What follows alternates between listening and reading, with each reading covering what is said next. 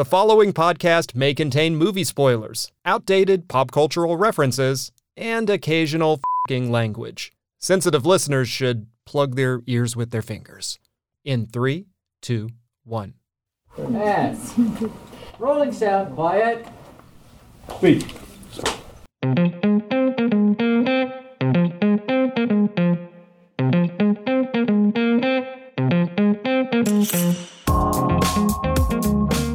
Good world. What you watching? Be specific. This is the third, yes, I said third season of Subgenre, and this one is all about what we're calling time twisters. That's movies that break away from the normal timeline we all know and kind of go their own way about it, for better and sometimes for worse. Trying to keep track of things, I'm your host, Josh Dasal, and today we've got I, I just don't know how to explain it very well. It was a movie made in the late 70s. It's about World War II, kind of. It's full of actors you've probably never heard of. The plot is all over the place. And to top it off, the whole thing is in Czechoslovakian. I wish I was kidding, but I am not. It stars, and forgive the pronunciations, Peter Kostka, Yuri Sovak, and Vladimir Minsik. I don't know, in a film by writer director Jindrich Polák. Here we go. Board your space rocket now to see the dinosaurs. This is Tomorrow I'll Wake Up and Scald Myself with Tea. And with me here in Studio K is actually the first person I thought of who might, might appreciate a film like this, and I am way happy she's agreed to take it on with me. It's NC Jones. Welcome back to Subgenre NC.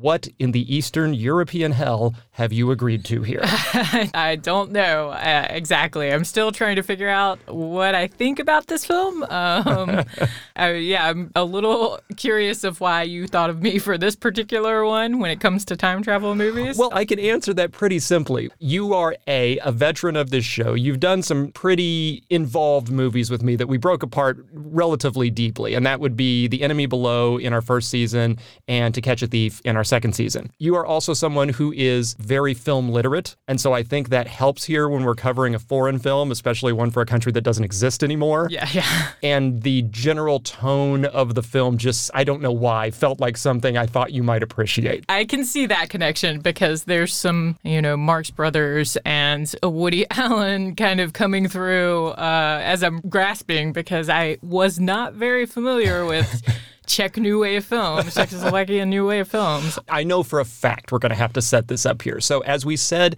season three is about time twisters. This is movies that are just sort of doing something with the timeline, whether that's going back in time, going forward in time, twisting things around, confusing them up. And while researching movies to do for this episode, I came across some of the usual suspects.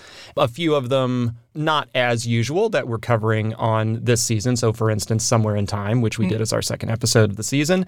And then there were a couple of movies that popped up that I went, I've never heard of these. The reviews and discussions on them are really kind of interesting. I have no idea if they're going to 100% fit this, but let's just try one. And that is why I picked this, uh, besides the title, which I think is amazing. Yeah, yeah. One of the longest titles that come to mind. Maybe Dr. Strangelove has it by a few characters. I had not heard of this film at all before, so I went in completely blind. Same. Uh, and uh, I would imagine 10 tenths of our audience have ever heard of this film have, before. heard, yes. have, have never heard of this film. Everyone is going into this blind. I will say this. Normally, we say if you have not seen this movie, go see this movie because we're going to spoil a whole bunch of stuff Yeah. in it. And we typically encourage you to do that. I would still encourage you, if you have not seen this film, to go where both of us went to find it, which was to YouTube. The whole thing is on YouTube. You Yes, can sit and watch it. But to go and find this movie and watch it, you're going to appreciate and less appreciate, more just understand some of the things that we're going to talk about here in a minute. But if you haven't done that, I still think it's okay to listen to this because it doesn't make sense anyway. Yeah, exactly. The second time I watched it, things weren't wholly that much more clear. I mean, you sort of get it, but there's a lot of randomness. And after I watched it, I kind of did a little digging, and it's based off of a short story, and I couldn't find an English translation of Yeah. it. Just very interesting um, window into that sci-fi era, late 70s. I mean, it, 1977 is the same year you know, Star Wars came out. So, Yeah. but this is not Star Wars. when I first approached you about doing this, and I know we talked about we should do this other movie and we should do this, and I said, no, no, no, will you do this one with me? what was your initial reaction? well, I hadn't heard of it, so I didn't have any um, particular thing. That's but, probably better. But you know, the premise is let's go back in time and kill Hitler, and that's you know. Spoiler alert, everybody. Yeah, sorry, uh, it's not the majority of the film, but uh, that's a tried and true trope. Uh, yeah. Sure. Yes, at its core, this is a movie about time travel and Hitler and other things, Yes, right? yes. That's kind of what it is. Yeah. We won't get too much into the weeds just yet before we really set the scene on this film and, and kind of understand where this came from and some of the context and who's in it. So, what do we know? 1977, released August 1st, Czechoslovakia. You know, before the Czech Republic and uh, Slovakia separated. This was this was Iron Curtain days when this got released. Yeah. Very much so. And the Czech film industry, I guess, had kind of a big boom coming off of the late 60s, the kind of revolutionary stuff that came down. So I wasn't familiar with Berendov Studios. Yeah, Uh, Barrandov Studios, it's a complex now, but Berendov Studios back in the day was started, I think, by these two brothers. It was basically just a film production company, and over time has grown into this massive studio set in Prague who is involved in, you, you name the movie, Yeah. and lots of even modern day movies are shot at Barrandov. the community was so insular and coming out of that. And I think you see the same faces and, and the actors and in so many of the films. Um, like I said, I wasn't really too familiar. I think my, my main kind of cornerstone for um, Czech films is Milos Forman, uh, Fireman's Ball. Mm-hmm. Who came out? Who came out of being one of those early Czech filmmakers from the Yeah, Barrandov days. exactly. So that's kind of where I'm reaching for Mm-hmm. it, but not so familiar. And and like I said, it's uh, based off of that short story, Josef Nesvadba. Neither one of us are Czech. So just everybody from the top, we're going to do our best in trying to pronounce some of these names. Please forgive us as we go along. Uh, if you are Czech or know anyone who is, just let them know that we're doing our best. Okay, yes. Uh, Yo- Josef, I'm going to go with Nesvadba. Nesvadba, yeah. Couldn't find the story, but very interested. He had uh, quite a few short stories from what I'm seeing. So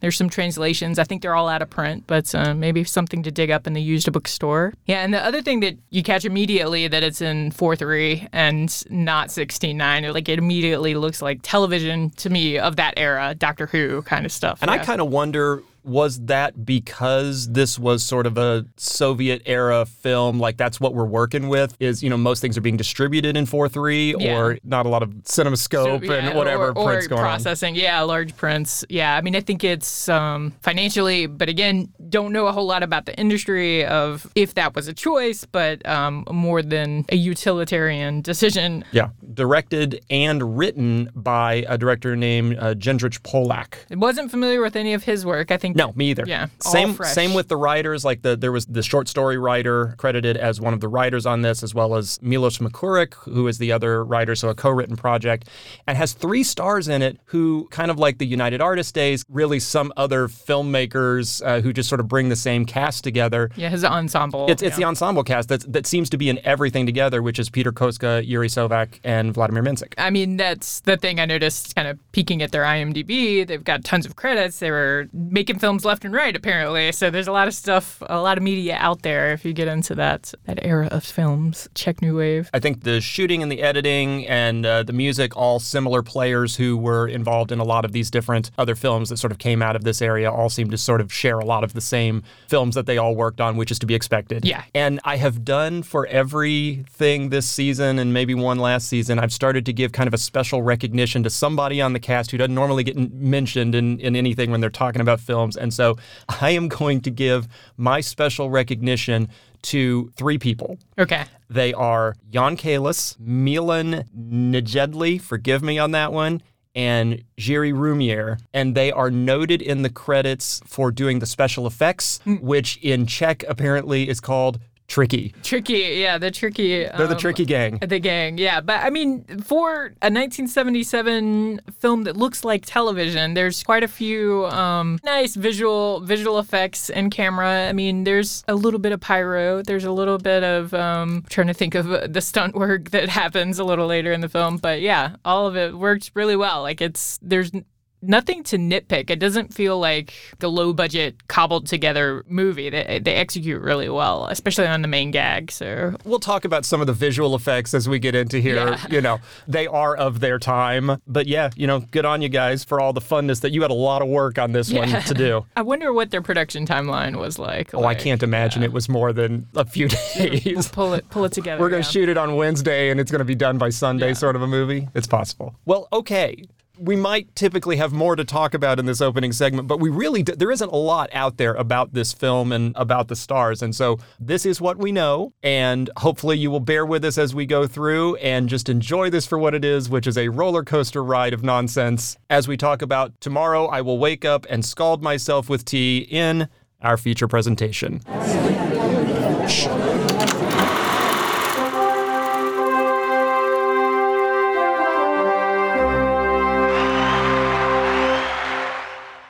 As I mentioned, our feature presentation, of course, is tomorrow. I'll wake up and scald myself with tea from 1971. And this thing starts even before the credits in this kind of interesting cold open. They don't give you a title to tell you where you're at, but it looks sort of like a beach resort in a Cold War era look. It, it, it may be South America. I, it feels like South America only because they've got like an Inca Cola sign or something like up above the hillside, which feels like it's maybe it's Brazil or Argentina, maybe Yeah, if we're talking but about. it doesn't quite look right. Like it's it's very Yeah. we, we don't get a lot of exteriors kind of for those establishing shots. We Yes. go into the hotel really quickly. I kind of wondered if it was Argentina because of like the whole Nazi connection that's coming. I think that's what that's, That's the what implication. You're, yeah, exactly. You're Yeah. probably 77. They probably have already had some of tracking down some of those Nazis in South America, so that probably would have been top of mind for that audience. Yeah. And so off this beach, we see you know the beach and everybody's having fun and wherever this place is, and near the beach is either a house or a hotel or some sort of building that's sitting over this thing where we meet our main character. Yes. His name is Jan. Um, I think he's also called John at certain points if The you're reading the subtitles, yeah. but we're, we're going to go with Jan. Jan is kind of just a normal looking, regular old dude and uh, is standing there checking his watch. The thing that struck me right off, he looks like Joe Lo Truglio from Brooklyn Nine Nine. Okay. Peter or Boyle, uh, and I couldn't get it out of my head the whole time. I mean, he's supposed to be this dramatic lead in this Uh-huh, film. uh-huh. And at the top of the film, do we get the credit sequence yet? Not yet. Okay, okay, yeah. So This is, yeah, we're going to get to the credit Okay, sequence, yeah, trust me. okay. We don't know yet what kind of a film this is. We don't know if this is a drama or a comedy or anything, sort of walking into it blind. And like you said, we see Jan, uh, I think the last name Boris, B U R E S, but Jan, standing there. He's waiting for something. There's a guy in a chair next to him in the waiting room who's asleep. yeah, it looks like a bum. Looks He's like a bum. We don't know hanging who out. that guy is yet. And here comes the first person that Jan is going to meet. His name is Klaus, played by Jerry Sovak, who enters this room full of people that have been waiting for him while Jan is out in the uh, lobby. Yeah, in the he lobby. sort of brings Jan into this group of elderly gentlemen who are all up there. I don't know. I, it's hard to gauge ages for me, um, but yeah, they immediately start kind of throwing the Heil Hitler around. So They do. The, the, the instant somebody walks into the room, there's all your Heil Hitlers, and uh, we immediately establish that this is a room full of Nazis, Yes. Nazi sympathizers, whoever they may be, including a parrot. Yeah, the parrot starts throwing in some German as well. So um, I guess that's just the tropical. Like it's not a Nazi parrot. It didn't come with them from Germany, did it? I don't know. It reminded me of the monkey from Raiders of the Lost Ark. you know? Yeah, yeah, yeah. Similar gag. I lose track of people in this movie. I you, forgive me for saying so, but there's a few of them that just I can't tell apart from one moment to the next for having watched this only the once. Klaus is the only one that really matters. Right. He's like, we've got this mission. He's Right. got a cohort of other fascist Nazi dudes with him that are all on board with this plan, and he introduces uh, their man inside, Jan, John. And after everyone has Heil Hitlered, after we have seen the parrot say whatever the parrot says, the plan that this movie is going to revolve around is introduced. And plan is very simple, sort of. The plan is that this group of people somehow is going to help Hitler retroactively win the Second World War by presenting him with the hydrogen bomb. That's the spin on the go back in time and kill Hitler sort of paradox. Uh, it's we're going to go back and help Hitler win the war. So And you get no other information yet about what's going to happen because we are immediately interrupted by the credit sequence. yes, Now, when this hit and when I tell people after having seen this movie about seeing this movie, this is what I tell them to go watch. Like you can Yeah. skip the rest of the movie for the most part and you'll understand everything by watching this credit sequence. yeah. The tone immediately comes in. There's B-roll footage, your, your Third Reich B-roll, as you do, um, ramped and like reversed and just put together, edited very comically. To this music.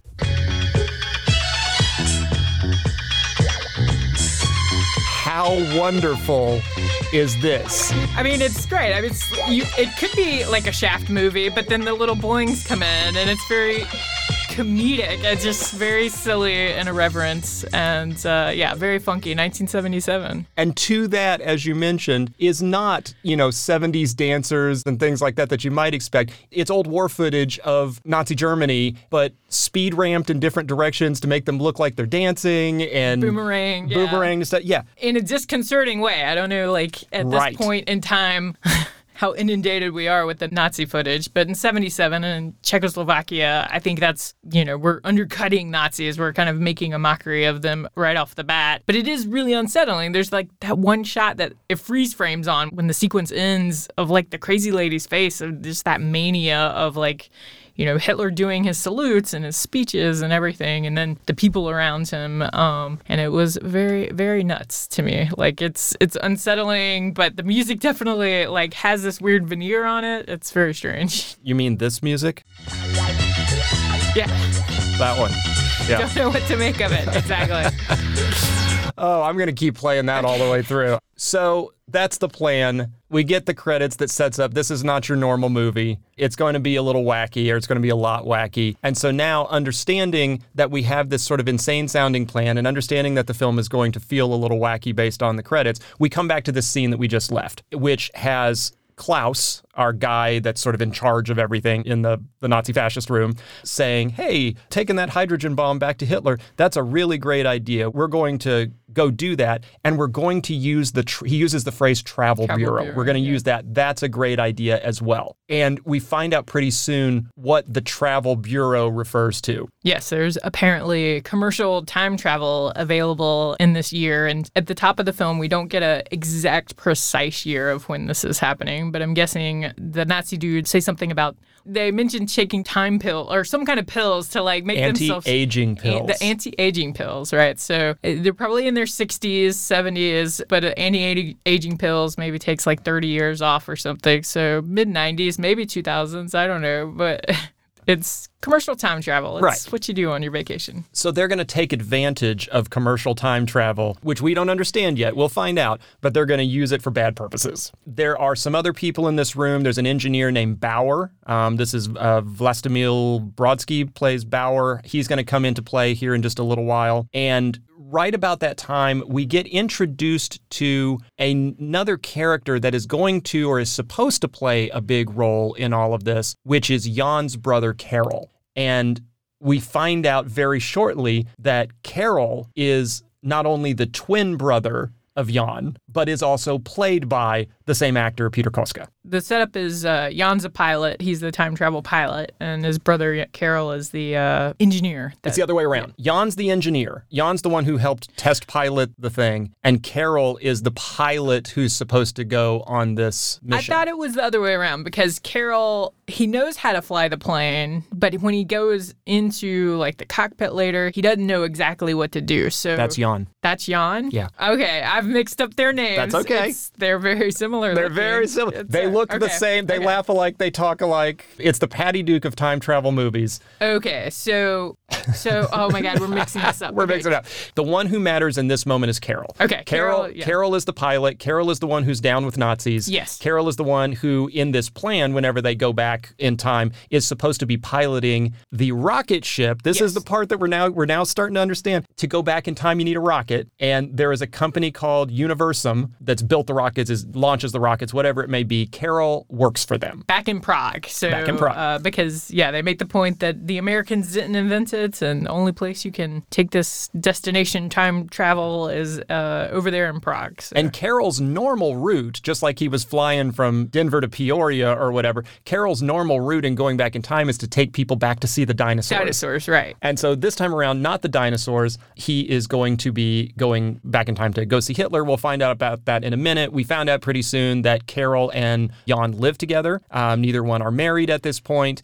And Carol, being a pilot, carries this code card in his pocket. And the code card does something that only pilots can do, which is when you go back in time so that you can't interrupt the timeline, the doors are locked. You go back as a passenger, you stay in the rocket, you look out the windows, you see what's happening. You cannot get out. The doors will not unlock from the outside unless there's somebody with a secret code key, and Carol has that. The fix is in. He's ready to get paid. He is being a pilot, you know, the guy that sleeps around. He's got lots of women all over the place. And so, yeah, the contrast is set, especially once you get the two brothers in the room, like Yes. together. So, uh, So th- there's a lot of questions, though, around whether this will work. There's some people that are very confident that this plan is going to work and it's going to work aces. Klaus is one of those.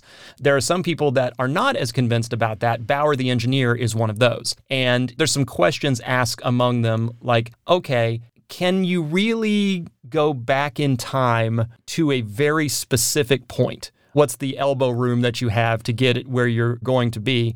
Bauer, who was uh, at the beginning of the scene a little hesitant about the whole mission, though, is confident in the calculations and says, You know, I'm also a rocket pilot. I've done the calculations. I think we can land near the Fuhrer's headquarters and we can land there on December 8th, 1944, right before, you know, sort of the last push of the war that would lead to the demise of the Nazi regime, and we can go and help him then. And Klaus knows where they should go because we reveal that Klaus was a commanding officer under Hitler. yeah, and In the bunker. or something. Yeah, he Yeah. was he was hanging around doing very important things for Germany, as he says later. We've been introduced to Klaus. We've been introduced to Bauer, the engineer.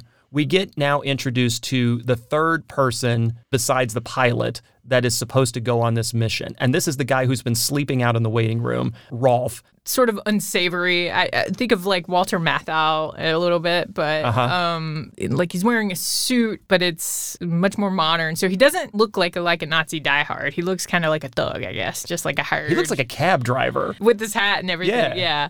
I guess he's involved for the payday. Like I don't know, you know, you don't get there's no ideology coming from him at all. And I've tried to figure out why he's the third guy. And maybe that's explained in there somewhere, but I, I never quite understood why he's the third guy, except maybe he's the muscle. That's the closest I would I would slot him in there. Very take charge, level-headed uh, guy that you would need when you're going back in time. And there's a lot of setup here. So we're going to go through the setup because you kind of have to understand it to get back. So we've said we need to go back to this date, December 8th, 1944. We think we can do that. We ha- need to have this crew of four people, which are Klaus and Bauer, Bauer. Klaus and Bauer and Rolf. They're all going to go back as well as Carol, who's going to be the pilot. The third part of this is that in setting up and getting this nuclear device, which we learn has somehow been stolen from a museum in Washington, D.C. In America, yes. Yeah. Yeah. And it's like a suitcase nuke. Yeah. Um, to get this suitcase, to get this briefcase onto the rocket, there's like this series of passcode phrases that have to be said in a certain order. And one person is going to say, suits should hang in closets, to which they should get the reply. Put them where they belong then. And if we get that, then we know we've handed it to the right person. It's going to go to the right place and it's going to eventually get on the rocket so that we can go back in time. Yeah, like any conspiracy, you got to have your code phrases and your passcodes. This is basic security procedures, your ops. So this is the plan. As we know, plans don't always go to plan, and this is going to be no different. But it does start the way that it is supposed to, with you know they're sort of supposing about it in the room, but it transitions itself into the actual start of the plan itself, which is on May 31st, a day before they're supposed to leave on the rocket. They arrive in Prague. We don't get a big transition there, but uh, everybody's there and they've got their suitcases and They're checking in, and the thing I found funny was they have off time. yeah. And so we're going to go back in time and give the bomb to Hitler. But when we arrive in Prague, you got a few hours to yourself. And so they're going to go sightseeing. Rolf's brought his camera with him to take some pictures and see the sights of uh, wonderful Prague. And he's going to drive around Prague. And, and I also use, I guess, as a getaway car, a rental car that he has gotten, this Mercedes, which we find out pretty soon has a trunk that doesn't stay closed. So every time you, you shut the passenger door, it opens the trunk. And so this will come back into play, but for now, it's just a silly gag. That's where I think the Woody Allen like sleeper stuff started feel like real because we just had that room, but then once we're out in the world, all these little hitches are sort of coming out. So,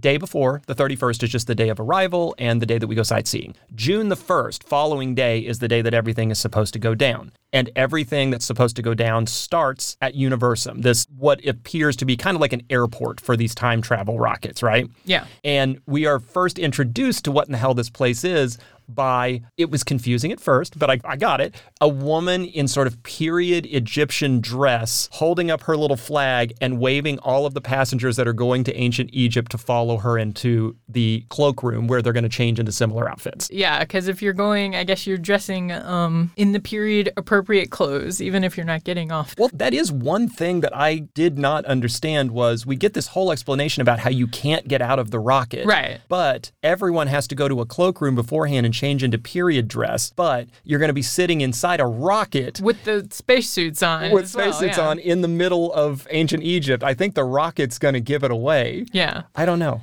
We don't get any real explanation of the time travel technology, but I'm like, if there there's just rockets flying around and back in time, I feel like that's gonna cause a little hubbub. It maybe, could. so- It could because they're not only going to Egypt. We hear announcements on the loudspeaker that they're also going to the fall of the Bastille and some other place, and they're advertising them for like cheap prices. You can now go back and see, you know. Yes. In the midst of all of this chaos at the airport of people going to all these different places, there is this exchange with the passcode phrases that we've set up before. Yeah, Rolf goes into kind of the little gate area, I guess, Mm-hmm. uh, sits down. He's got a package, a big awkward package wrapped in paper with him. And as soon as he sits down, yeah, somebody, another airport employee kind of rolls up and uh, gives him the suits line. To which he says, Well, put them where they belong. And the porter walks away with this suitcase, which we know is supposed to contain the bomb. Well, this Nazi uniforms, I believe. That's what it was. Yeah, yeah, yeah. The porter's stashing them in this like storage area. I guess it's on the rocket. You don't quite get one to one with some of the location transitions, but he goes and takes them, sticks them on a shelf somewhere, and then Rolf heads back out to his car. Right. His I get- trunk doesn't work. Thus, the line about suits belong in closets and stuff. Okay, yes, I'm with you now. Right.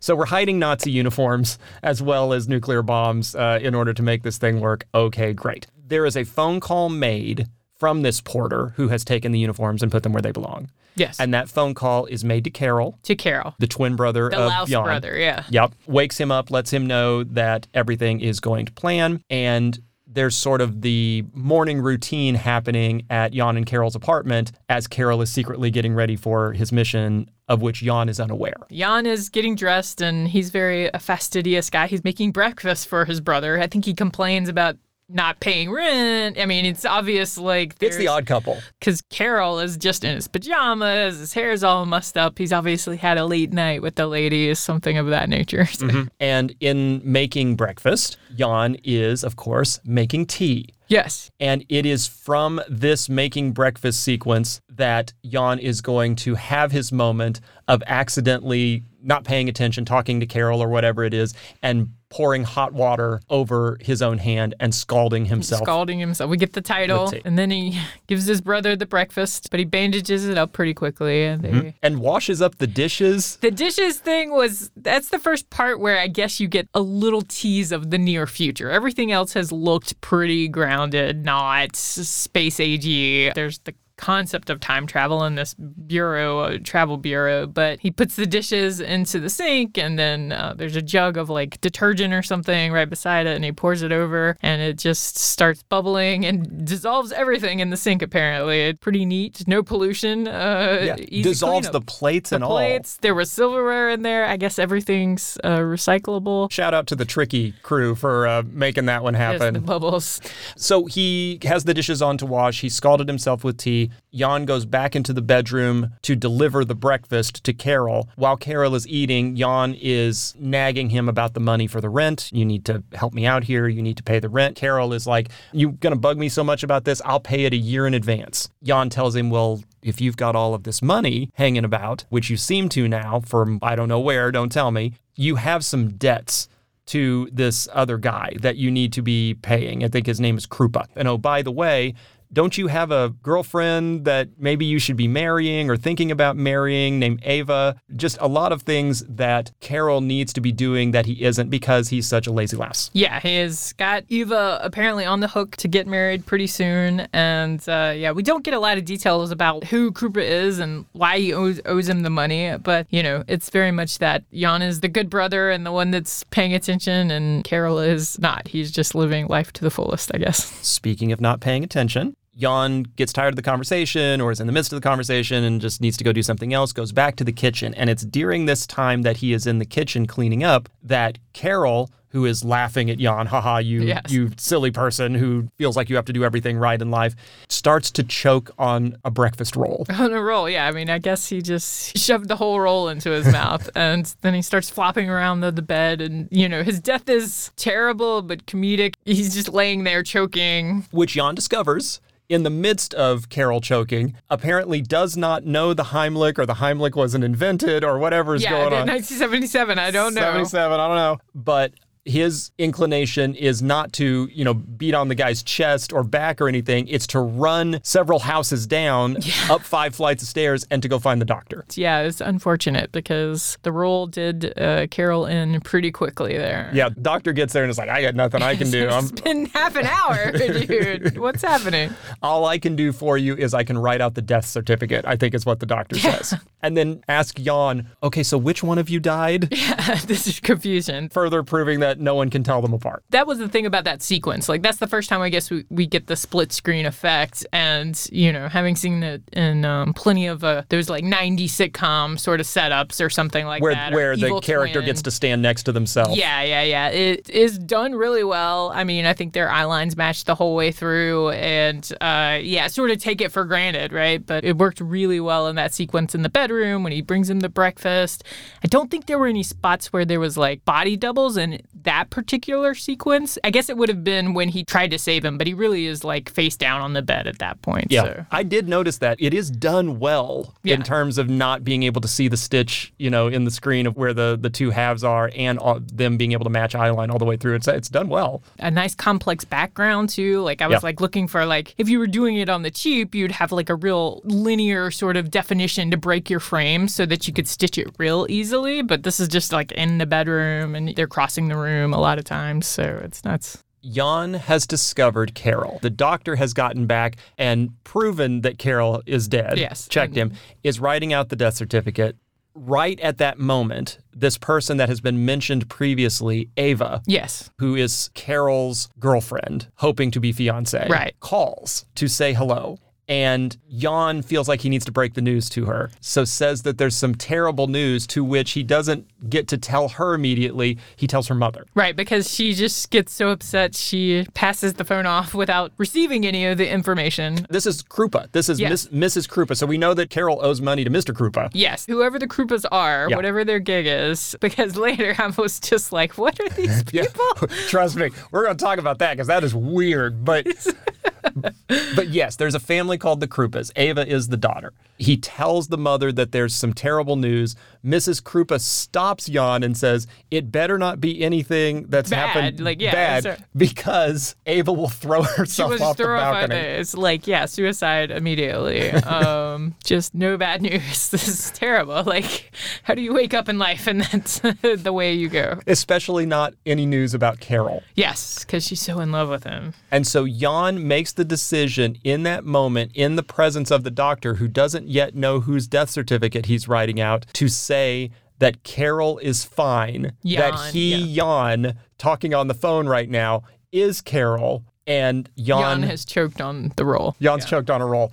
To which the doctor is then able to write out a death certificate that Jan has died. He made that decision very quickly, and it's it snowballed immediately. Yeah. So he has taken on a false identity. This is the premise that will guide his existence from here forward is he is living as his brother and pretending that he himself, Jan, has died by choking on a roll. He, now he's got a potential fiance. When Carol and Jan were talking a little earlier, there was that setup of like, oh, you like Eva, you could have her for yourself or something like that. So it you you, you get a hint that maybe okay, Jan wishes that he could be more like his brother because obviously he's got all the girls. They play that really well so that he seems to go with it really quickly. But he's never he doesn't get upset his brother has choked. Like he's not, he doesn't get emotional at all. There's no emotion really that the brother is gone. It's more a, oh goodness, what do I do? I gotta tell people. I got to guess, tell people. He couldn't care less that the brother is gone, it seems. Ava isn't the only one who calls in this moment.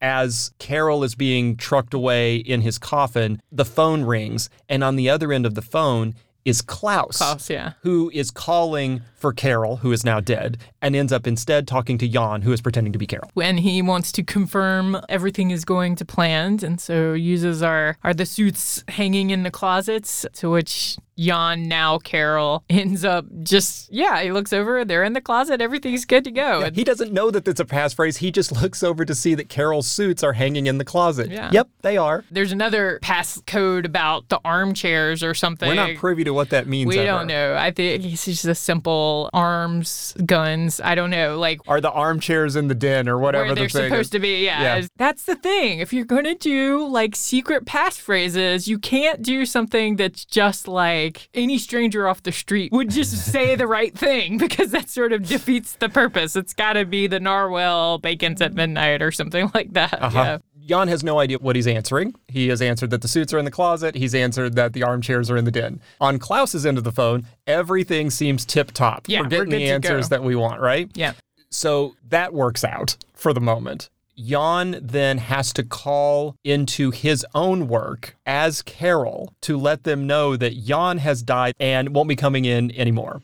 He seems to be wanting to live as Carol or planning to live as Carol indefinitely. He immediately goes and puts on the pilot's uniform and gets that shiny pass card Yep. um, and loads up and changes his watch. and finds a lot of money in, Oh, in yeah. Carol's pocket. Yeah, yeah. So Which references back to Carol saying, I'll pay everything right now. doesn't seem too curious about where the money's come from. Like he's just like, oh, this is a lot of bills. I don't Yeah. know what what's especially if the debt. Like I don't know. There's a lot of like. There's loose ends. There's not a lot of thought here. Jan's just flying by the seat of his pants. Um, you just kind of go with it. Yeah. And where we go with it is back to Universum. So at Universum, Jan, now pretending to be Carol in the flight uniform and everything, shows up in the airport, not really knowing what he is supposed to do, just knowing that he needs to be there in order for the whole ruse for him to be Carol to work. When he arrives, another pilot pulls him aside and asks him for the money that he owes from the last poker game that they had. not the only person that Carol owes some money to, but he's got. And who can mistake Jan for Carol? Yeah, I mean they're identical twins. They're identical. Sure. So Why not? Yeah. It works in soap operas. It can work here. Exactly. There's another thing that happens in this moment that will come back later. There's this older woman who shows up, asks where she could lodge a complaint.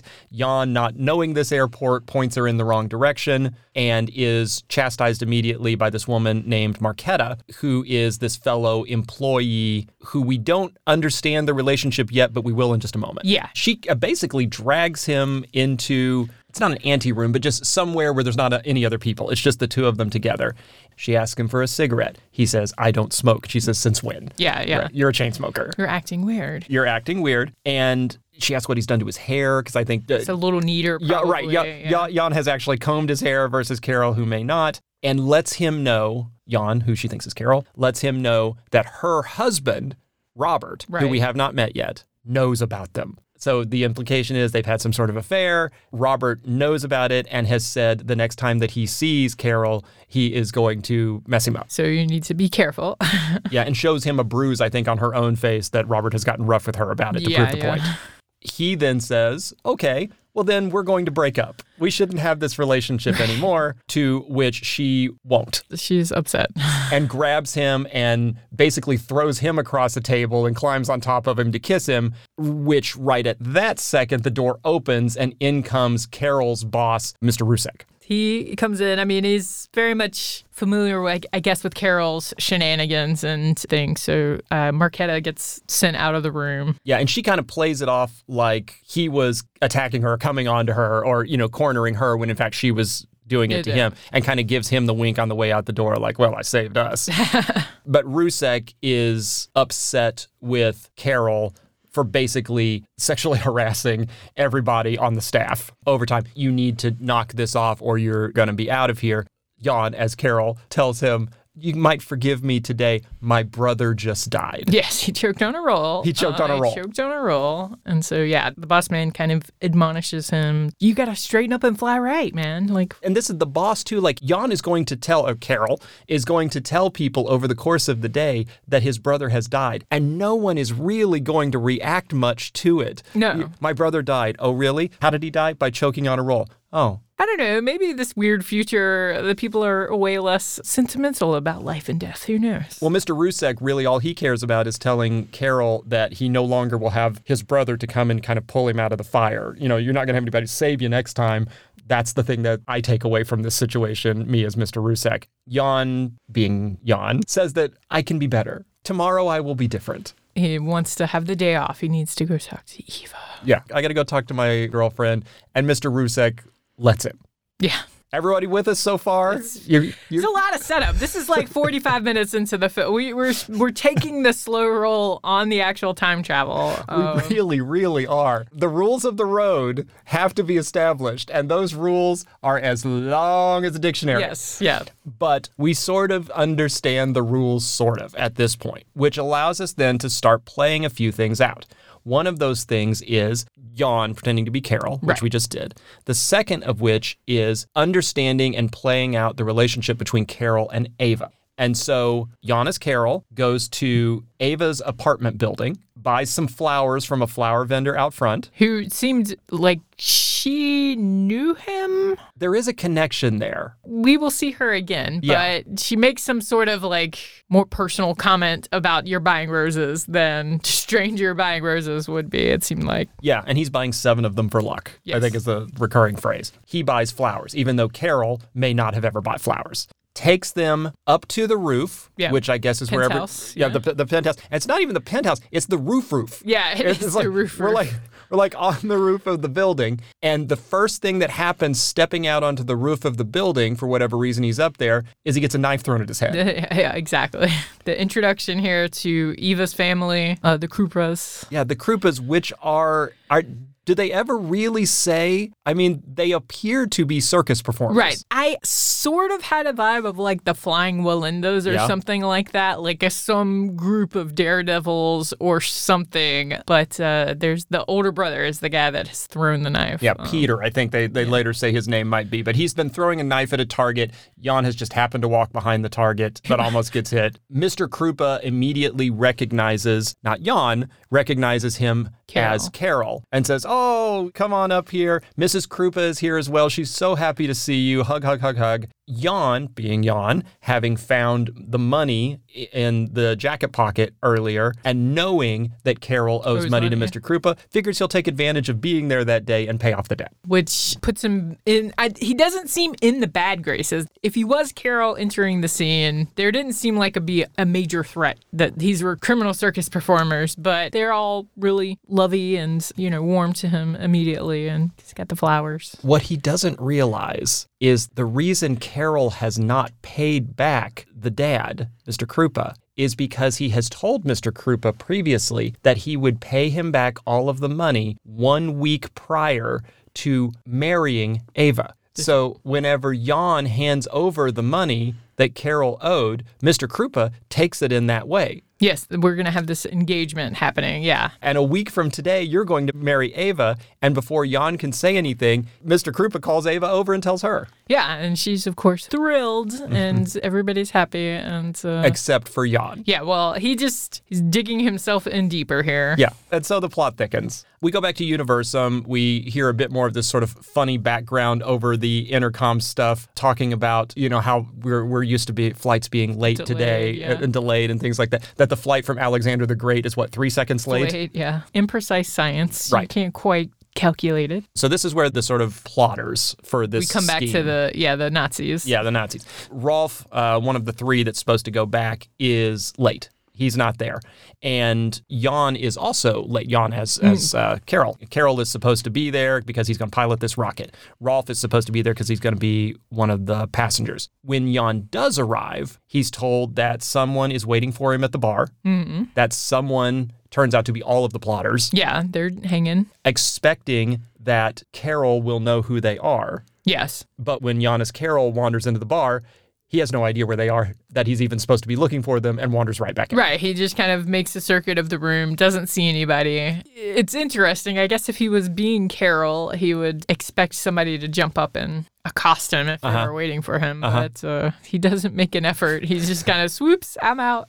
But in doing so, two of the three plotters go, uh, we, I don't know that we can trust this weird. dude. Yeah, he's, What's he's a little weird. Klaus, on the other hand, thinks it's a stroke of genius that Carol is playing the part well and really disassociating himself from them so as to throw everybody else off the scent. Very four dimensional chess there. Uh-huh. Yeah. Right, exactly.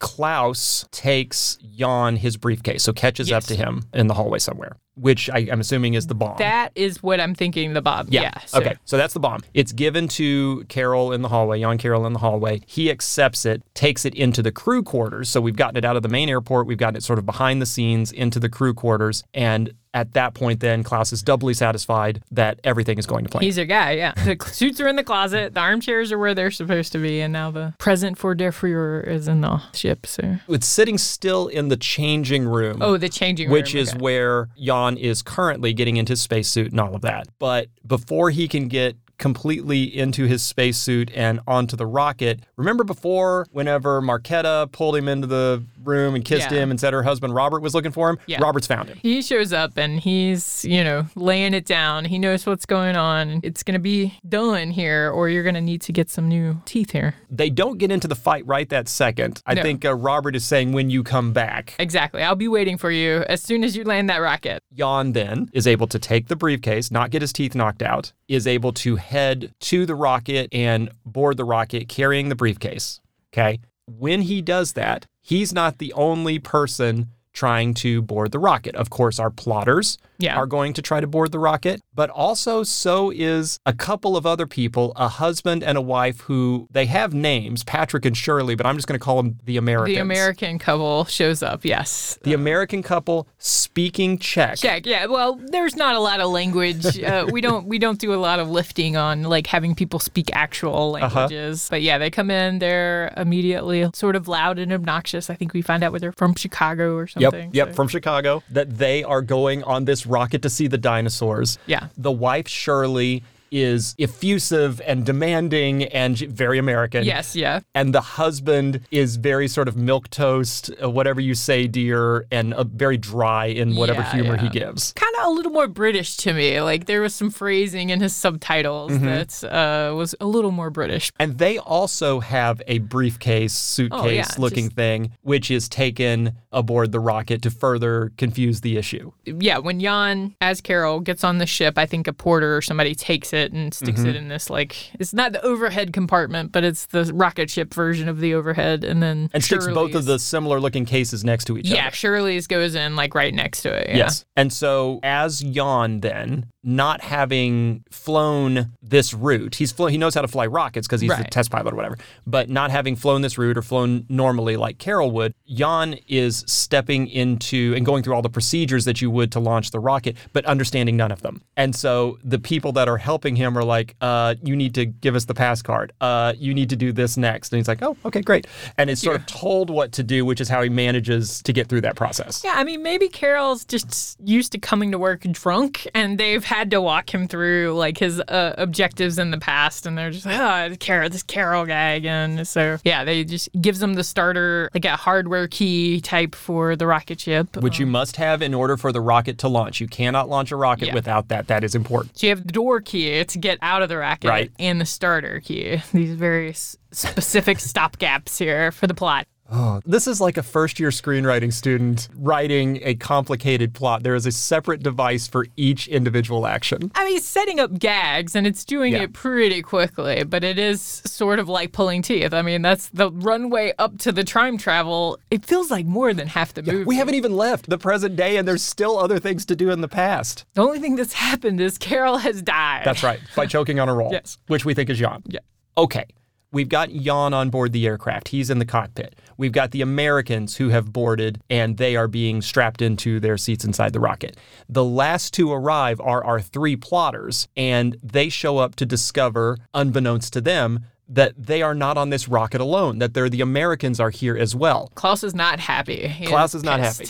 And they make a stink about it. We're supposed to have a private rocket. There is the flight attendant whose name is Helena, and Helena corrects them and very politely says, No, gentlemen, these other people, they paid for tickets as well. And so they're going to be on this flight with you. And the plotters can't stop. They have to keep going, but they're very, very unhappy that they're not there alone. And they write it off to, to maybe Carol having messed things up. I mean, he's done so good so far. Yeah, this is the first time I think Klaus is doubting his man here, Carol. Okay. All of that was set up to being able to launch a rocket. This is the moment where we actually get to launch a rocket. And so you would think that the procedure would be terribly complicated or that there would be some large lead up, but not really. No. Jan, as Carol, basically inserts his starter thing into the rocket, punches a couple of buttons, and boop, rocket launches like an ICBM out of one of these complexes of like, you know, five or eight uh, rockets. Yeah, yeah, that looked very Doctor Strangelove, like just the setup there with these nice matte shots and everything. So Mm-hmm. where they're all sitting. There's only like five chairs in the whole thing anyway. They're sort of dentist chair, you know, Yeah. reclining chairs, and everybody's strapped into nice them. and quiet. It's nice Yeah, and quiet. I don't even know if Helena like had a jump seat. Like she's just standing around. Yeah, she's just chilling while the rocket is going up into space. I don't know. But they do get to space. yeah, The space that they get to, this is where we come back to the tricky crew. yeah. And it's like, you know, if, if you used to watch Lost in Space or if mm-hmm. you're or something like that, it's that level. Yeah, of this is where space. some of these things start feeling very Doctor Who to me, like Yeah. the very BBC kind of quality to the level of effects that are happening. this shot gets reused a lot. Yeah. The rocket kind of makes its way up into the black backdrop with a couple of stars on it and begins to glow. And that is our indication as an audience that whatever's going on to take them back in time is happening. And the first time this happens, we get one of my favorite parts of the entire movie. that? We feel like we're about to get an explanation of how this whole process Oh, works. works, yeah. And this is Shirley the American asking out loud, How is it that this technology works that we're able to go into the past and see the dinosaurs? And you go, Oh, good, we get to know this. To which her husband quickly replies, Just leave it to the company. They know what they're doing. Yeah, exactly. And that's it. That's how we get around explaining how in the hell time travel works. Yeah, there's no like swirly effects or anything. It's very simple and straightforward, and Yeah. we just hand wave it away. And he's just like, don't ask. It's Yeah. like, they know what they're doing, don't ask, which I love that. So in the rocket, you've got the plotters, Klaus, Rolf, and Bauer. Mm. They are not happy with what they see, who they think is Klaus doing with the rocket, right? He didn't get them on there alone. well, they asked to, I guess, right after they get into space, Yeah. they asked to go into the cockpit, right? Right. They asked to go into the cockpit. Jan, knowing that that's not procedure, Yeah. tells them no, they can't do that. They need to stay in their seat. So that's strike two Yeah. against him, or potentially strike three as far as they're concerned. The thing about when the Klaus is like, I want to see the captain, I like tell the captain I would like to see him in the Yeah. cockpit or whatever. Whatever. And there's this silly, like, the little video screen where she tries to call the captain, and then he's like, no, that's not procedure. And then she just kind of like shrugs weirdly, and that on that little screen, she's like, eh. And then there's like, sorry, dude, no. And then Jan's like, hey, I want some coffee. So she goes and opens the door. Yeah, she opens the door to bring him coffee, which gives the plotters an opening to sort of push her aside and push their way into the cockpit to get in there with Klaus, which is where they wanted to be in the first place. Yeah, they pulled some guns, so I'm thinking that was what the armchair line was. Uh-huh. Maybe there was a box of guns somewhere as well, but Gotcha. cut for time.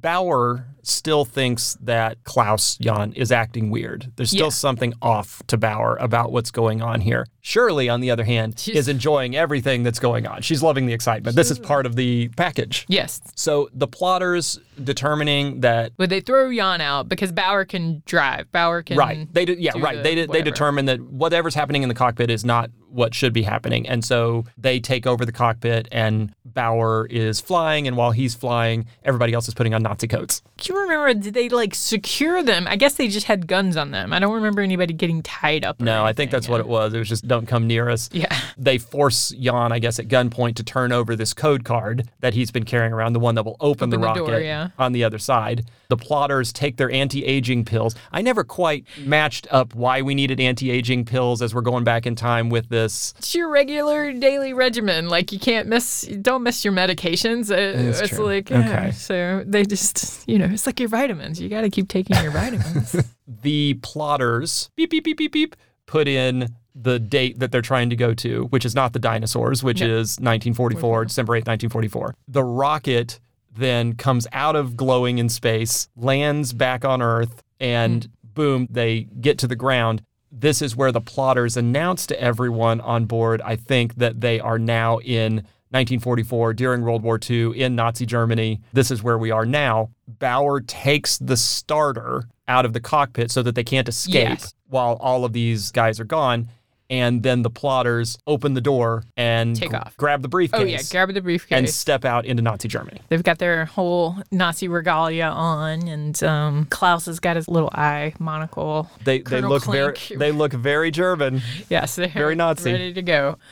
Yeah, and I guess they uh, have the key too. So Yeah, they have The the, they have the starter key, key and the yeah. door key, which Jan quickly determines that there is no starter there, so there's no escaping and leaving these guys behind. Helena, not knowing that Carol is actually Jan, Jan. is like, they said you were a conspirator with them. Like, why are they? tru- chummy with you? Those guys. yeah, why why are they doing that? And Jan's like, I don't know, dude. It's a mystery. We'll never know. And Helena makes an observation that Carol, Carol. Is acting a little bit like his brother today. Different. Yeah. Jan says no. Jan died. He choked on a roll. He choked on a roll. The choked on a roll is It's, it, you can't leave any mystery as to how he died. it is never said that someone just dies. It is said that he died because he choked on a roll. Yes. You, you have to. Okay, so we're back in time. Rocket has landed. The fascists are out wandering around with their Nazi brethren in uniform, and they have to figure out a way to get from where they are at the rocket to where Hitler is, where they need to deliver this bomb. And so the way that they do that, here comes a Nazi officer vehicle down the road. They stop the vehicle. They look like other officers, or maybe Right. even uh, superior officers, and they ask what day it is. And the Nazi officer in the back seat tells them, oh, it's December 8th. And they're like, great. And they disable this Nazi officer and the driver with a can of spray. Yeah, this is, I guess, more of our futuristic technology for 1990s Nazi fascist dudes. Uh, yeah, he pulls out that little small can, small, tiny aerosol. Like old deodorant spray. Yeah, very small, uh, very strange, and it's bright green, like crazy, like cartoon crocodile green, kind of, and just pops him, and it goes into like stop motion, and the makeup just sort of like, and he's now he's all green. He turns green like a lizard and is incapacitated. We don't know if he's dead or not, but he's in- Petrified, he's kinda, petrified, yeah. which lets them pull him out of the car and kind of chuck him to the side of the road. road, this right. green log of a person that Yeah. he now is, and take over the car. to car.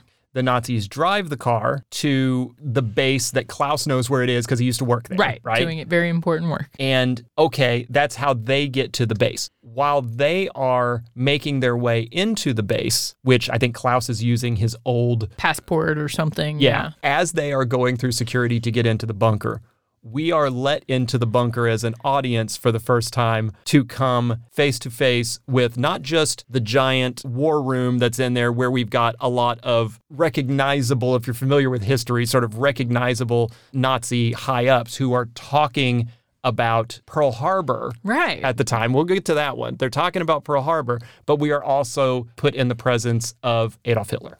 And we find out real quickly the reason why, and we'll talk about the guy who plays Hitler, František Vicenza, Vic- Vicenza, and his portrayal of Hitler in this. But Hitler is excited in that moment. Right. Japan's joined the war. We're Japan has go. joined the war. The Pearl Harbor has happened. Japan has joined the war. Tomorrow, Germany is going to declare war on the United States.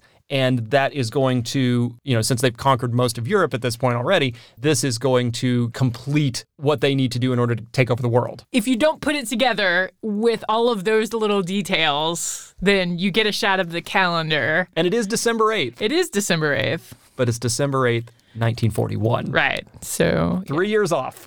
It isn't an exact science, this whole rocket no, no, transport thing. Yes, so that is where we are. Our plotters don't know this yet, yeah, they have not arrived. but we as an audience know they have gone to the wrong place.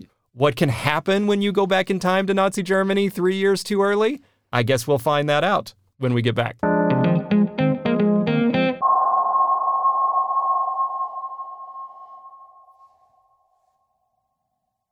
Hey, subgenre listeners, this is Josh Dasal, host of the show you're listening to, and founder of Kabunki, the company behind it all. If you listen to many podcasts, uh, I do, then you know at this point or somewhere around here, you expect to hear a commercial or two. You know, ads. This is the time when we hear companies who support a podcast speak directly to their audience. So, why aren't you hearing one now? Because this space is still available. Have a business, organization, product, or cause you need to promote? Ask Kabunki how to get your ads in front of our global audience of listeners today. The audience knows about movies, they know about pop culture, and soon they could know about you too. Support this podcast and advertise on Subgenre or other popular shows brought to you by Kabunki. Ask us more on the show website, subgenrepodcast.com or at kabunki.com. Kabunki, leave your mark.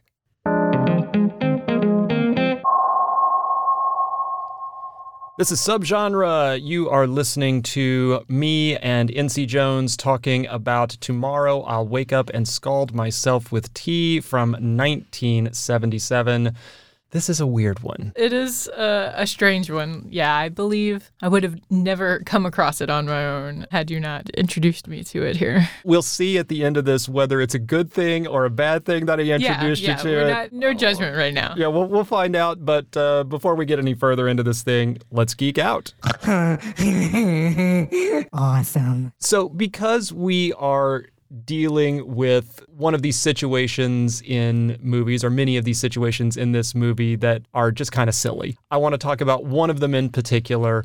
An actor playing themselves as their own twin, which, you know, you see this in a lot of movies, you see it in a lot of TV shows, but I don't know that we ever really sit down and analyze why do we do that in certain places and where it's done well and where it's not done so well. So I'm kind of curious of the ones that come to mind for you, what sticks out both for better and for worse? Probably the first version of that would be the classic The Parent Trap. Oh, um, sure.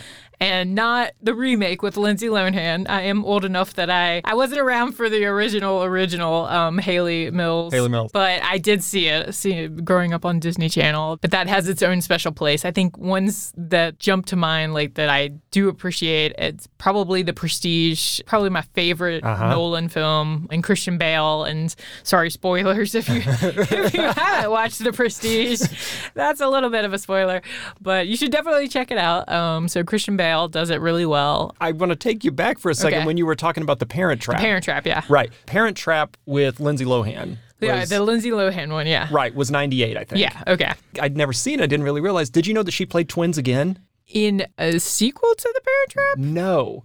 Apparently, in 2007, there was a movie called I Know Who Killed Me. It's like a psychological thriller where she's playing twins. And I, it's.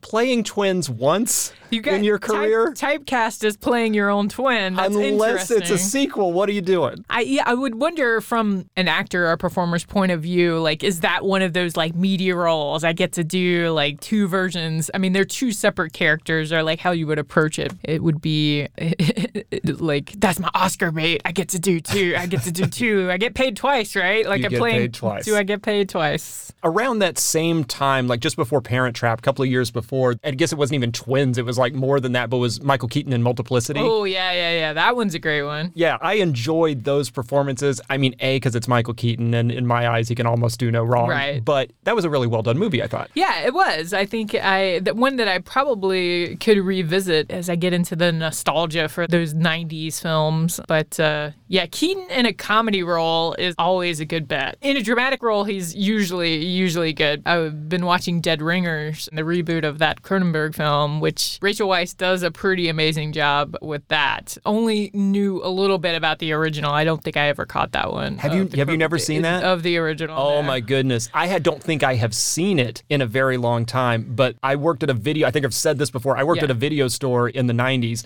and Dead Ringers came out in 88, but Dead Ringers was a consistent rental because Oh, it's yeah. so messed up. It is. I mean, well, it's Cronenberg, so Yeah. uh, not not a surprise if you're familiar with his work. I think one of my favorite treatments of twins in a movie, both on screen and how it was treated off screen, is Nicolas Cage in adaptation. Oh yeah, okay. I, I was I was hoping that was where you're going with that. Yeah, because, because he plays himself really well, like two very different versions, of himself. yeah.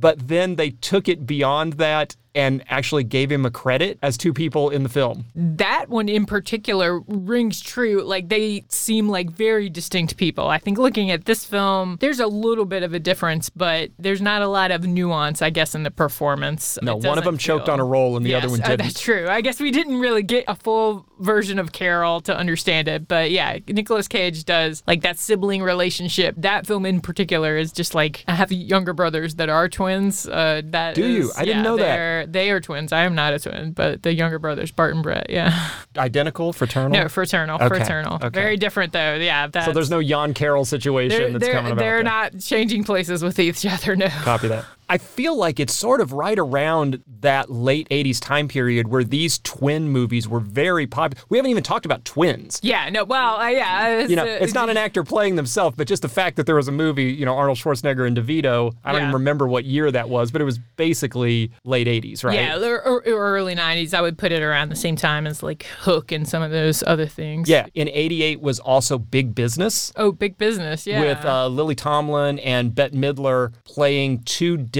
sets of identical twins, Twins, who are like separated at birth and then swapped. yeah, Bette Midler and Lily Tomlin films in of themselves are a great genre. That could be your season four. I love Uh, Lily Tomlin. I forgot about that one. Yeah. There's also Dead Ringer from 64, the Bette Davis film, where she's playing her own twin. It's like a thriller and they're both in love with the same man. And, you know, so this type of trope has been going on for a really long time, or this, this sort of actor portrayal. You can go into TV and talk about Patty Duke. Is there any that stand out for you as just being god awful? Like mm. this should never have been done in the first place? The doppelganger, in and of itself, I think, the classic horror trope. But then where it starts to get unsettling, this is going to be a weird aside, like Eddie Murphy and the Klumps, like where a, an actor plays like an entire group of folks. And I guess Adam Sandler had his version of that as well. That's where it starts getting too much for me.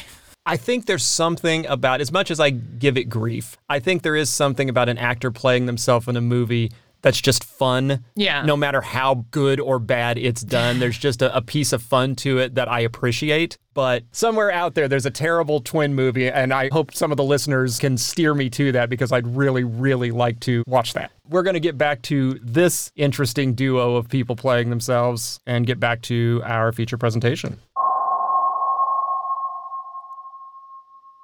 So we left off with Hitler.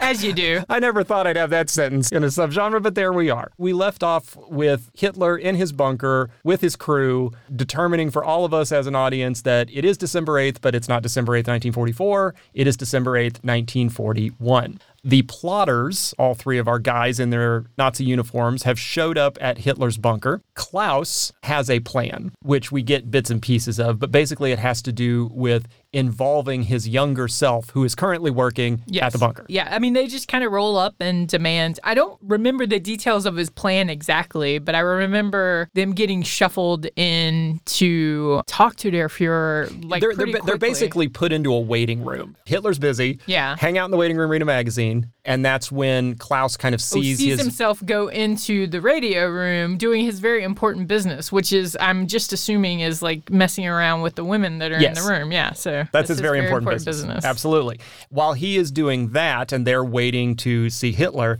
some Nazi soldiers out in the field discover the rocket. They come across the rocket. They have no idea what this thing is, but they've got a good idea it's not great for them. It is wartime. And so they are sneaking up on this rocket. While they are doing that, we're inside the rocket as an audience with the Americans Yes. and Jan uh, as Carol and Helena. Helena. And we get more time, thank goodness, with Shirley. Surely, yes. We've got our in-flight meal uh, being served. As which looks just like the meal from 2001, right? The little pudding cup. lots of versions. lots of Jello here in a nice kind of lucite package, and then with the film pulled off. Yeah, the 2001 connection. That's what their spacesuits reminded me quite a bit Mm-hmm. of. That it's not like the domed helmet. It doesn't look like a practical helmet, but it's very familiar. Well, you know, why uh, improve on perfection?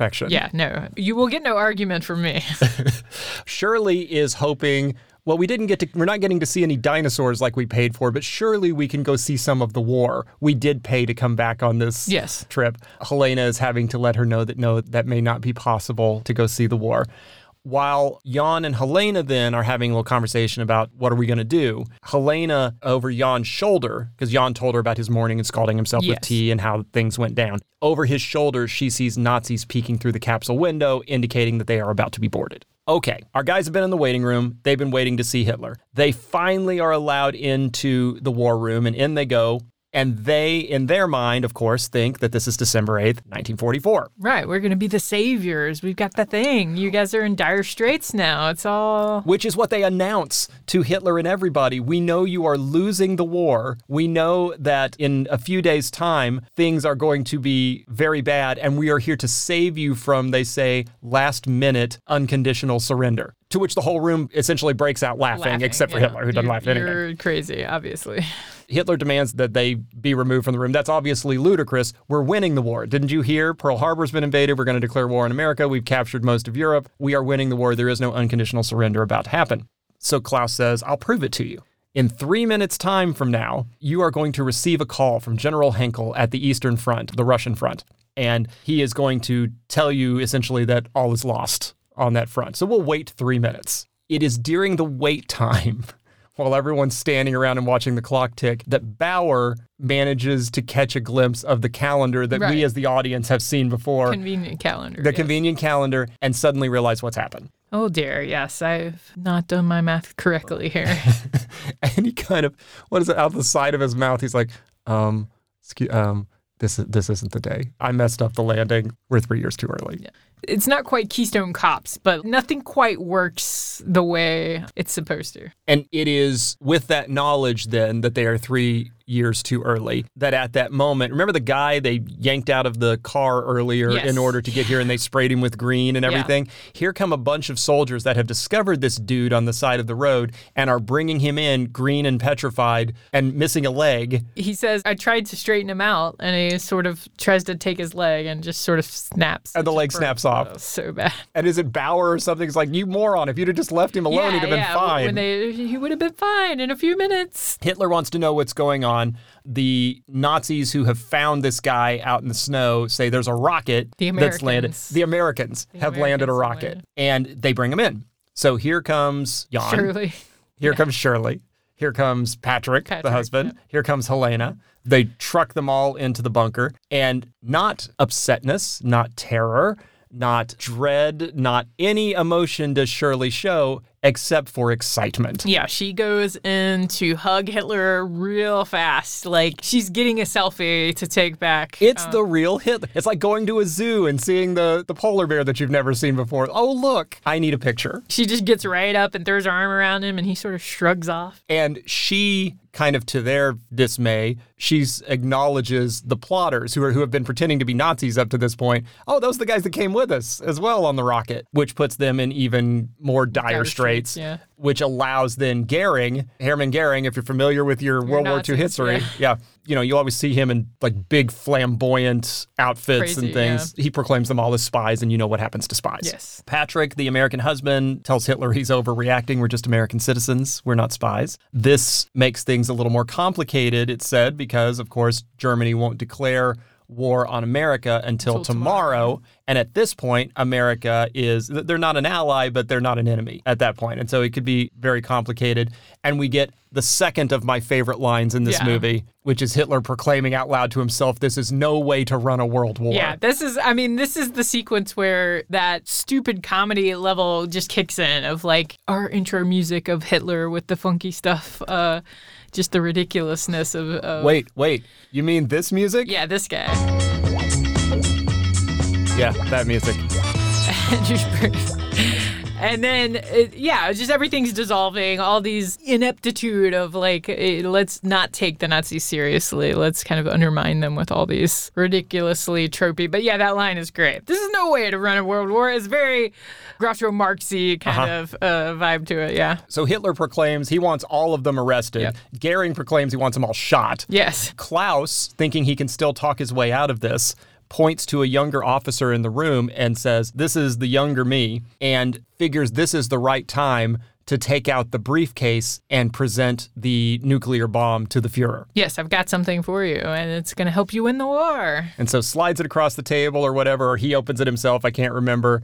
And inside is not the nuclear bomb. Nope. Unfortunately, Shirley's dainty undergarments are on display here. They've picked up the wrong briefcase on the way out of the rocket, which we Right. saw coming a mile away, Yeah, but here's exactly. the payoff for it. And because there's no nuclear device in there, and because everything they have said to this point has not been convincing, they are taken away, away, to be yep. tortured, right? But Klaus has one more thing he thinks he can do in order to make his case. He's got this projector. He's got some newsreel footage from the end of the war. And projects onto the wall for all of them newsreel footage of the fall of Right. Berlin. And so you've got buildings blown apart and you've got fire everywhere and you've got people surrendering. And this is the first time that anything seems to get through to Adolf Hitler, and it's upsetting. He loses it really quickly. They only get a couple of shots before they get Klaus out of the room, right? Mm-hmm. So they and he drops the little flashlighty thing, and they get shoveled off. And so then Hitler gets it, and he's by himself, and he throws it up on the wall, and it's just like, no, this can't be real. And it's just seeing his psyche crack for the first time, I guess. Um, which is an interesting idea of like, yeah, if you told Hitler he was going to lose the war and you could somehow convince him, you know, there's lots of time travel theories about things being self correcting, right? So, like, maybe the war ends in 1941. Uh-huh. Who knows? But he looks at it, his psyche kind of breaks apart, like you said. He gets very upset about it, but he ends that whole sequence by proclaiming to himself out loud, No, we will win, we will win. I mean, it could be that if things play out, at this point, maybe Klaus has done his job. They'll have other folks look at the footage, I assume, you know, how, however that would play out. That's not the way it's going to go. That's not the way it's going to go. While he is doing that and having his breakdown and climbing under the table or whatever in the bunker, all of our guys are being taken away to assumedly be tortured and shot and whatever else. While they are being taken away, really Shirley's only upset that she hasn't seen dinosaurs. Yeah. She paid good money for that. Helena is separated from Jan. She's taken one direction. He tries to follow after her. He gets knocked over the head and can't mm. follow. And so he gets dragged away into the same place as the other plotters. And they are locked into whatever cell, it cell, is that yeah. they get locked into. Meanwhile, out at the rocket, Yeah. where all these guys have been taken from, a soldier that is out there has found the actual briefcase Yes. that has the nuke in it. They cracked the nuke open. and We saw it earlier, but it's got this very nice Strategic Air Command uh, logo on it. And um, I, Instruction book. I guess it was in the museum. So I guess you would want all of the accoutrement for Uh-huh. posterity's sake. Um, But they don't know what it is. They just know it's bad and American. that's the infernal machine or the infernal device. And he just grabs it away from him real quick and just chucks it into the pond. Yeah, never to be seen again. It, Yeah. si- it sinks into the mud and Bye. It is funny how that shot works because you're like, oh no, instinctually, I don't think that's going to set it off. But they hold on the bubbles coming out of like after the briefcase goes in and bubbles, bubbles, bubbles. And you're like half waiting for like the nuke to go off. It's like, it would take out the whole bunker. You'd get all the Nazis. Yeah. I mean, it'd be bad, but And movie would be over. yeah. But no, it just sinks under the mud, away it goes, and you know, theoretically never to be seen again. yes, no. Back at the bunker in the cell where everybody has been locked, who is looking over Klaus? But Klaus. His younger self is the person who is, you know, basically telling Klaus, you're now going to be tortured before you're going to be executed. The makeup's okay. Younger Klaus does look sort of younger. He's got darker hair. Um, there's no prosthesis or like special effects really here. The tricky team didn't have to do too much. This is probably They were doing other things. This is definitely makeup's purview um, for the, the age effects. and older Klaus is chastising younger Klaus for having himself executed. Yes, yeah. And younger Klaus is asking, Do you have any last wishes? And older Klaus's last wish is, Yes. One year after the war ends, you're going to go to Bodensee in the summer. Don't do that because when you do, you're going to get this bout of sciatica, and it's going to last you for five years. Yeah, so- so don't do that. That's my last wish. That's your wish. and away they take Klaus, and you kind of hear in the other room him being tortured and shot. And that's the end of Klaus. That's the end of Klaus. So while that is happening, you've got Rolf and Bauer chatting in this room about how to get out of here. And I think I said before that Jan was in here. Is Jan in here with them? He is. They did conk him over the head, and he's sort of knocked for a loop, and they drag him. Yeah. But he's, he's pretty conscious. but while they're chatting, Bauer's working on his own ropes. Yeah. He manages to get his ropes loosened, but it doesn't really matter. He says he knows they're doomed no matter what, even if he has loose ropes on his hands, because we're hearing outside the door Klaus being tortured and shot. Rolf takes out his frustration on Jan, who has since come back to consciousness yeah. in the room there, saying it's all his fault. And here comes an officer to take Rolf away for the same thing, same presumably, yeah. as Klaus. Except he decides he wants to search Rolf's pockets. And then he finds our lovely little aerosol can of paralyzing juice. Not And- knowing what it is, Yeah, he's like, oh, what's this? Some kind of fancy male cologne or something? sprays it in the air to smell it or whatever it was, and if it incapacitates himself. Yes, these are not their best people here at No. uh, these Nazis. I think you would want probably more security-minded folks hanging out with your like core Nazi group, just if the supposed spies. They've been in the like, "Ah." bunker a while. You know, it's possible. Yeah. They're not great. And uh, the not great also goes into what happens next, which is as soon as this officer has incapacitated himself, Rolf or uh, one of the others, Bauer sneaks over and just sort of edges door. the door closed and manages to get it closed before the other Nazis can come in and stop them and kill them. Yes. So now they're they're able to get loose, and Jan's just like, yeah, let's go. so they manage to find whatever uniforms they find to fake their way past whatever it is they need to fake their way past to get out. As they are walking through the hallway, they are also carrying this officer who has greened himself. yeah. And they end up passing a woman who sees that, screams, and draws attention to them. And so the chase is on. They sort of duck and hide, and another Nazi comes in, and they they get him too, and then they get his gun, and then they're able to get out of there pretty quickly. Yeah, they get out, but they're trying to escape at first on foot. Yeah. Right? Just basically trying to walk out and hope nobody notices. But Jan kind of stops it and says, I'm not leaving without Helena. I'm going to go back for Helena. Well, in the ensuing argument over that, they're discovered. Here come all the soldiers knowing Yeah. where they are now. And so that forces all of them to steal a truck. I mean, that was probably what they needed to do in the first place. But um, yeah, so we have a full on like action chase sequence with like guns and And, fire and grenades. And grenades, yes, the grenades, comedic grenades. And there's like so many grenades that come out of the back of this thing. It's a silly car chase. Yeah, it is pretty silly. This is the pyro line of Tricky's budget here. Um, but uh, yeah, and there's the one stunt guy whose seat of his pants is on fire. Somehow he gets blown up and he's like rolling on the ground, but it's like only the seat of his pants is on fire. Mm-hmm. And I was just like, that's a really weird placement. But Well, he is a liar. No, sir. pants on fire. Yep. They drive the truck back to the rocket, thinking that they're going to go back to the rocket, I guess, and escape and Yes. get back home with everything. There's more Nazis. But when they get there, there are more Nazis. They're shot at. The rocket's surrounded.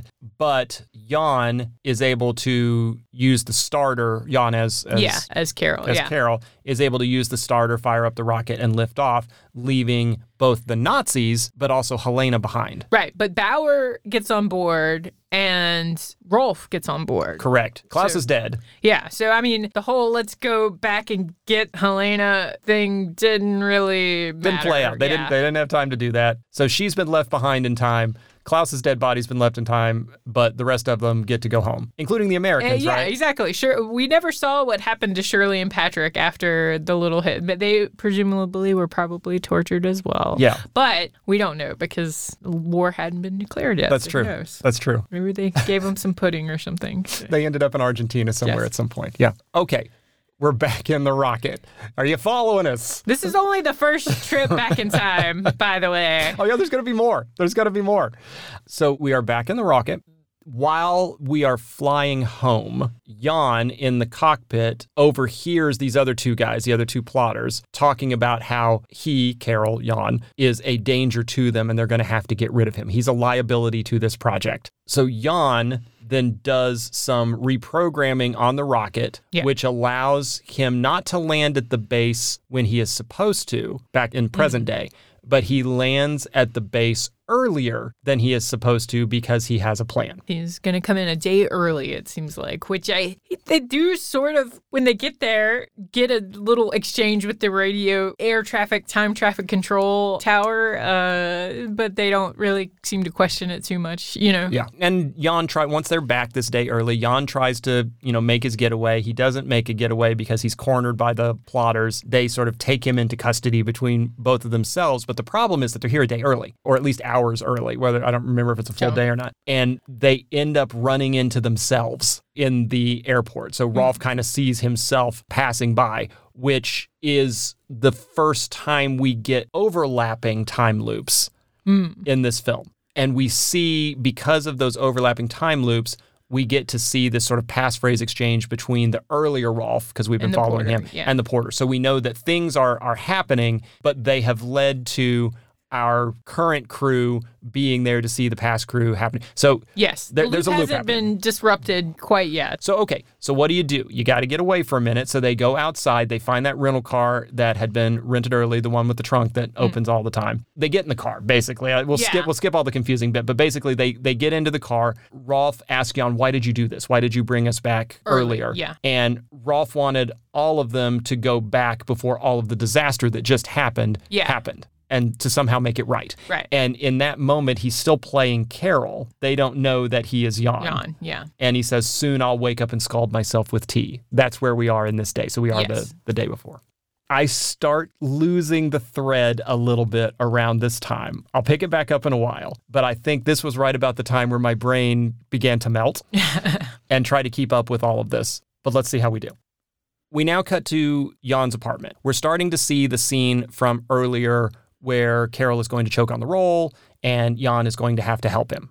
As that whole thing is playing out, a car pulls up, our rental car pulls up out front of this apartment building. Oh yes, yes. And Jan, in the backseat, front seat of this car, sees himself run out of the building to go try to find the doc. What happens here is that Rolf, driving, our odd duck looking Rolf, tells Bauer, go up there and save Carol. So I think they had to have figured out at this point that there was some, the, the switcheroo had, had happened. Yeah, maybe maybe it was when they landed at the airport and coming back, and he said, "Tomorrow, see, I am I'm not really Carol, I'm Jan, and I'll That's wait. I've waken up and I'll scald myself with tea. Okay. like when we're back there. Yeah. They know at this point because there's two things happening here. When they pull up in front, Rolf tells Bauer, you got to go save Carol. While Jan is off running for the doctor, you go Right. upstairs and fix it. While you're going upstairs to fix it, I'm taking the real Jan off somewhere and getting rid of him. Yes. Right?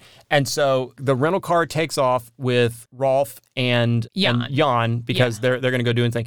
And Bauer steps out of the car to run upstairs to save Carol, only to be immediately hit by a truck. Right, hit by a truck, and uh, yeah, we see um, the lady. There's a little old lady that's outside of Jan's apartment every time with her dog Donald, a little basset hound, and Donald comes over and sees the dead man under the bus, like all the way under the bus. But Rolf and uh, Jan have pieced out, so they don't know Bauer's dead at this point. And because Bauer's dead, then that means Carol is going to die again. Right, right. Carol will not be alive.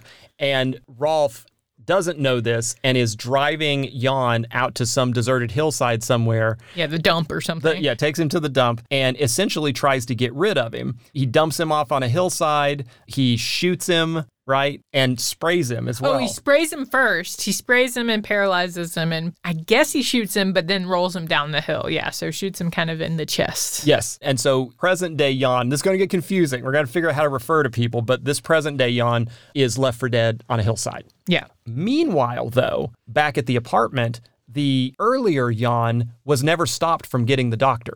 Carol choked on the roll. The doctor was brought. They figured out that Carol is dead. This Jan is still alive. Yes. And so this Jan then is able to take the call from Klaus, who calls and asks him about the suits. Everything proceeds. Everything as proceeds it as it should. Yeah, at the, in the first go round. Yeah. Yes, exactly. And so Klaus calls Jan, thinking that he's Carol, ask about the suits. There's that same miscommunication, and the timeline starts sort of starts over in the same way. But right about that point, then Rolf shows up to meet Klaus and and Bauer. Bauer, the previous Klaus and Bauer from the beginning of the movie, Yes. and informs them that they can stop talking about whatever they're talking about. We already tried it Yeah. and it failed. There was this whole mix up thing and the whole mission failed, but Klaus and Bauer have no way to really comprehend and understand this time thing because they haven't gone through it yet. And Rolf says, I- I'm not worried about you, Klaus. You're going to be executed in a while in Nazi Germany. yeah. but there is a living Bauer. Bauer, We've got an extra Bauer. the guy who was supposed to go save Carol from Yeah. choking on a roll. He thinks he's still out there. There's an extra one out there. We can't have both of you out there. Yeah. So he caps Bauer. And now there, there, there are no Bauers because all the Bauers are dead. Are you following this? Yes. Okay. So Rolf thought that he was getting rid of an extra Bauer. There are no extra Bauers. Right. All the Bauers are now dead. And the Klauses are now dead, right? Because the No, Klaus. Klaus number two is Klaus still, number two is still here. There's still two Rolfs because Rolf is out there sightseeing Yes. and doing his like watching the sunbathing ladies Yes. uh, tourist routine. and we think there's only one Jan because we saw Jan get greened and get shot and dumped on a hillside, Right. and the other Jan wake up, go get the doctor, Doctor, and right. all of that. So we think there's only one Jan. However, we soon find out that that is not true because Jan wakes up on the side of this hill at the dump, sees that he's been shot, but also sees that he's not dead. We've got another tried and true film trope. Uh, he pulls the uh, key card from the rocket ship out of his chest pocket, and Uh-huh. uh, it's caught all the bullets. It's so nice when you can group your bullets and uh, everything works out. So. Yeah. So he has been saved. Yes, no He's broken legs. No He broken legs. He didn't bend weird apparently while he was paralyzed. The green has worn off. While he is waking up on a hillside, Klaus, the former Klaus, and Bauer, oh, sorry, not Bauer, Rolf. Ralph, Ralph, Rolf yeah. and Klaus are carrying Bauer, who has just been killed. murdered. Yes. Yep. And taking him out to the car and putting him into the car trunk. In the trunk. Yes. Okay, so he's stuffed into a trunk. Jan is flagging down a truck to take him from the dump back to where he needs to go. He needs to go to the metro so he can get to everywhere he needs to the get. Universium. Yeah. Exact. And so there's a like a big truck driver that pulls over and Yeah. is taking him into town, who immediately notices that there's bullet holes in the guy's jacket. She's like, "Oh, but I'm fine. I'm fine. I'm getting better. So. This guy in 77 has some version of a car phone in the truck. Yeah, did he add that? I this is our future as well. Like I think I lost track of the fact that we're in the future because Oh, I lost track of that a so- long time yeah, ago. So Yeah. so far away. He has a version of a car phone which Jan asked to use. Okay, you can use my car phone. That's no problem. Yes, he calls. right? He calls himself at home, the original Jan, and there is a miscommunication to where our in the truck Jan thinks that he is not talking to himself, but is talking to his brother Carol, Right. who he thinks has been saved by The. Bauer, um, who was the guy who got hit by the truck when he stepped out of the car earlier. So there's this whole miscommunication about who's alive and who's dead. Yeah. And he, Jan in the truck, asks if Bauer, the man, he describes him as the man in the funny hat, has saved him. And Jan, as Carol says, no. Um, he was hit by a truck outside. And so we know that things have gone screwy again. Yes, that Carol's dead. Jan tries to explain to the other Jan that he knows he's not Carol. Right. I know you're not Carol. Right. I know that you are me. We both now exist in this timeline, but earlier Jan is not playing along and hangs up on him. Yeah, he thinks it's a prank call or something. Or just doesn't want to admit it because he's taken on this role of right, his brother. of his brother. So our Jan in the truck asks for a second phone call, is told he can make one from the truck, and so then calls Universum, the company with the rockets, asks for his boss, Mr. Rusek, Yep. tells him, look, here's everything that's kind of gone down. I'm going to tell you what's going to happen in the next few minutes. It's the same ploy that Klaus was trying to do in Oh, the bunker with Hitler. Yeah. I'm going to tell you what's going to happen in the first few minutes. And when this happens and you see that I'm telling you the truth, I want you to tell me, who is playing Carol in front of you, mm. not to go to Ava's and propose to her. Right. And tell him also that Helena is going to fall in love with him and that he cares for Helena too. He's really trusting Mr. Rusek with his entire love life and the love life of, yes. of his brother at that point. It is very confusing to the driver, the driver who has been listening to this entire phone call about future happenings and past happenings and all of this. And so he Yeah, he's weirded out. So he's like, "Yeah, you got to go, my dude." and lets him know if you really do know the future, then you're going to know who's going to pick you up next. Yes. Okay, back at Universum, this is where originally we had seen Jan as Carol giving bad directions to an older woman who was looking to make a complaint. In this moment, because he's not there, then Robert, who's the guy who had threatened to beat him up for sleeping with his wife, is giving correct directions to this older woman. That's how I took that. Yeah. That things are going as they should or Should. slightly different. Yeah. But then Jan shows up. And this gives Robert the opportunity to drag Jan kind of back into that changing room Yes. and tell him he knows about Jan and or about Carol and Marquetta. Yep, and he doesn't even bother to say, I'm going to uh, smack you around when you get back, and just goes ahead and pops him one right there. Yeah, beats beats the snot out of him right Yeah. there in the in the changing room.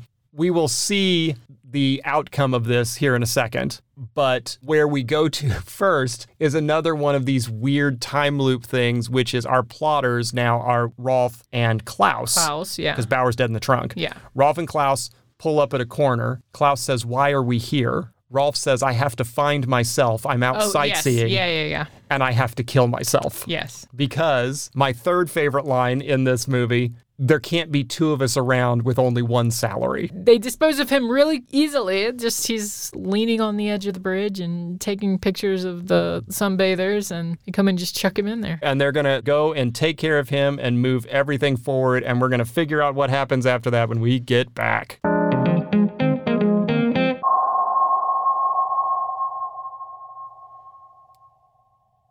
Hey, have you listened to the Art Curious podcast? Have you read the book? Have you watched the YouTube channel? No? I just, what are you doing with your life? Art Curious is a universe of content about all things unusual in art. It's the unexpected, the slightly odd, and the strangely wonderful. It's hosted by the lovely and talented Jennifer Dasal. That's my wife. And it's the most bingeable content around. Is the Mona Lisa a fake? Was Vincent van Gogh murdered? Was Donald Duck responsible for beating the Nazis? And what was the deal with Andy Warhol? Like, really, what was the deal? Listen, read, and watch fascinating stories like these and more when you subscribe today to Art Curious. Visit artcuriousmedia.com for more. Art Curious. Listen, read, watch. Art.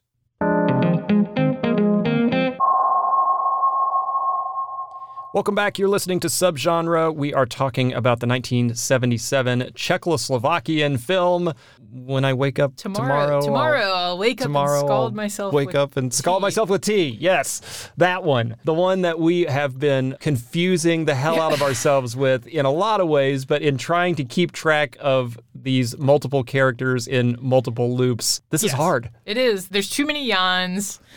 There's, uh, There's too many K names. Yeah, Klaus and Carol. Carol, and yeah, everybody is confusing.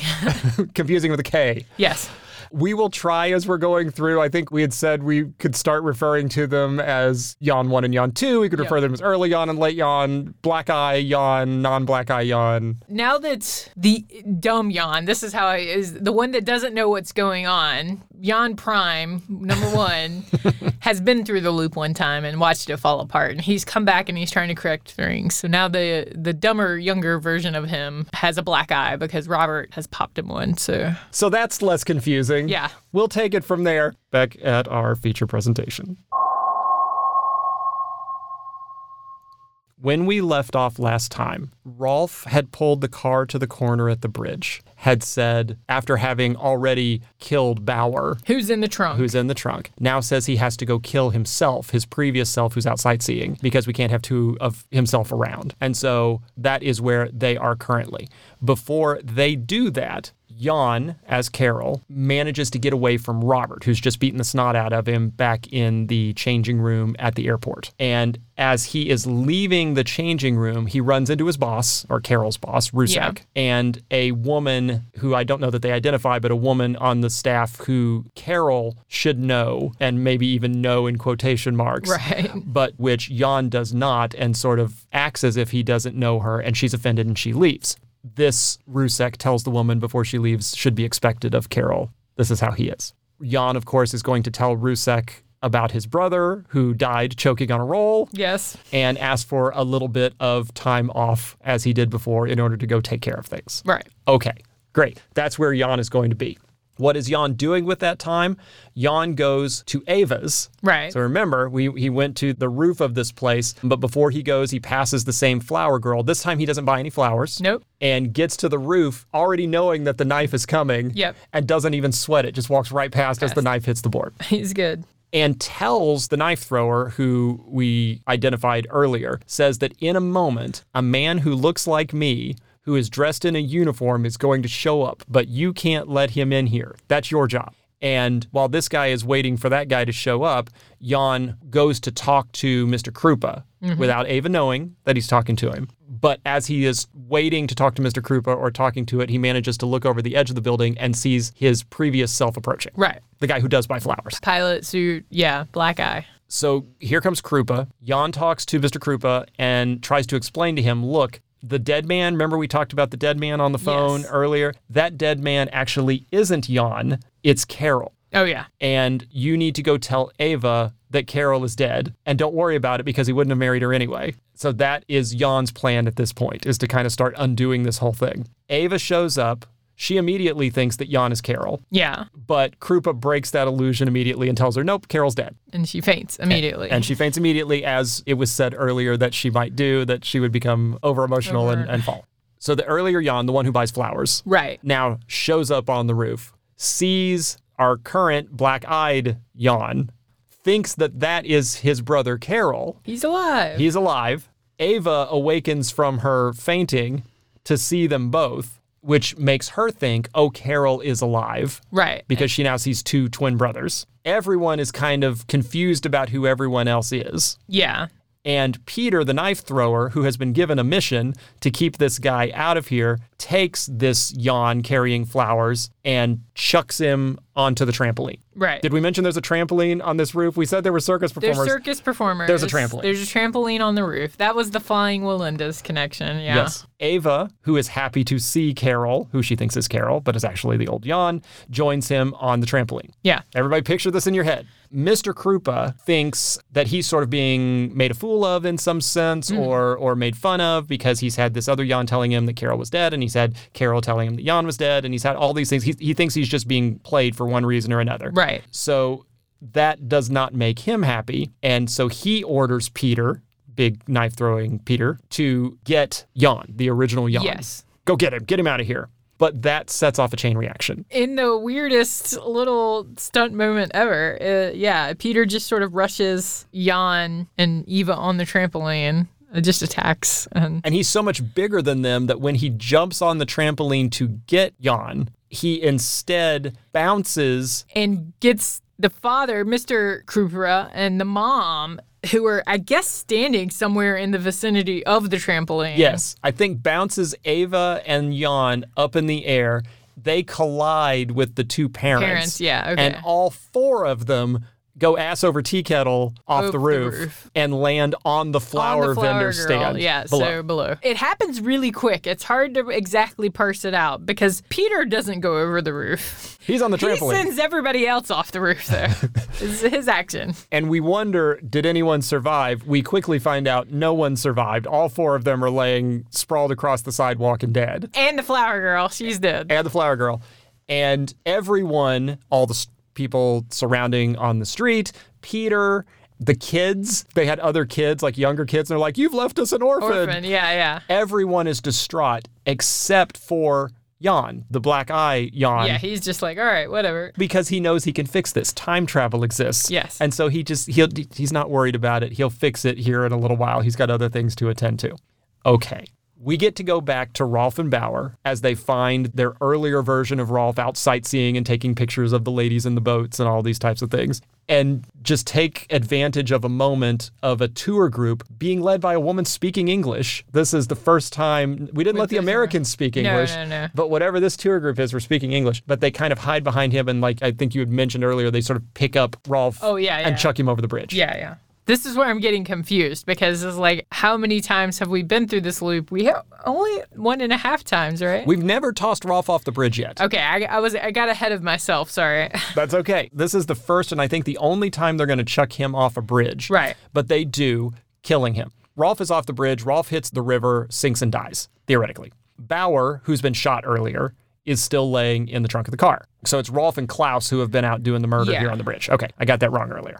But Rolf and Klaus, after they have thrown the old Rolf off the bridge, go back to their car, get in the car to make their escape. As they're getting in the car to make their escape, there's some kids playing nearby. One of them kicks an errant ball. It bounces over, hits the trunk, which we know opens at the drop of a hat, pops the trunk up. yeah, What does that reveal? the dead body. The dead body. Who happens to be standing next to the car when the dead body is shown? The police. The police. So we've got two cops who have now seen a dead body laying in the back of a car.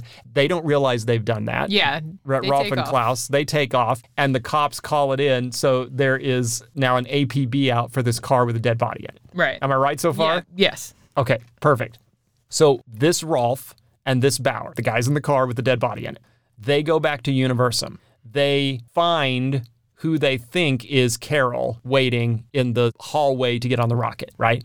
It isn't Carol. It's original, original Jan. It's Jan. And he claims to be Carol. He knows what he's doing this time. yes. He claims to be Carol. He takes the suitcase. As they get near the gate, our plotters see these same American tourists that they saw before. Jan, still pretending to be Carol, tells the plotters not to mm-hmm. worry and goes through the gate with the case.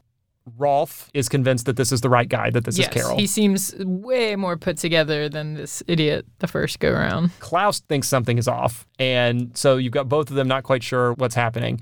Jan has told them, don't worry, I'm going to take care of it. So he goes through the gate. He finds Helena, who is the flight attendant on this thing.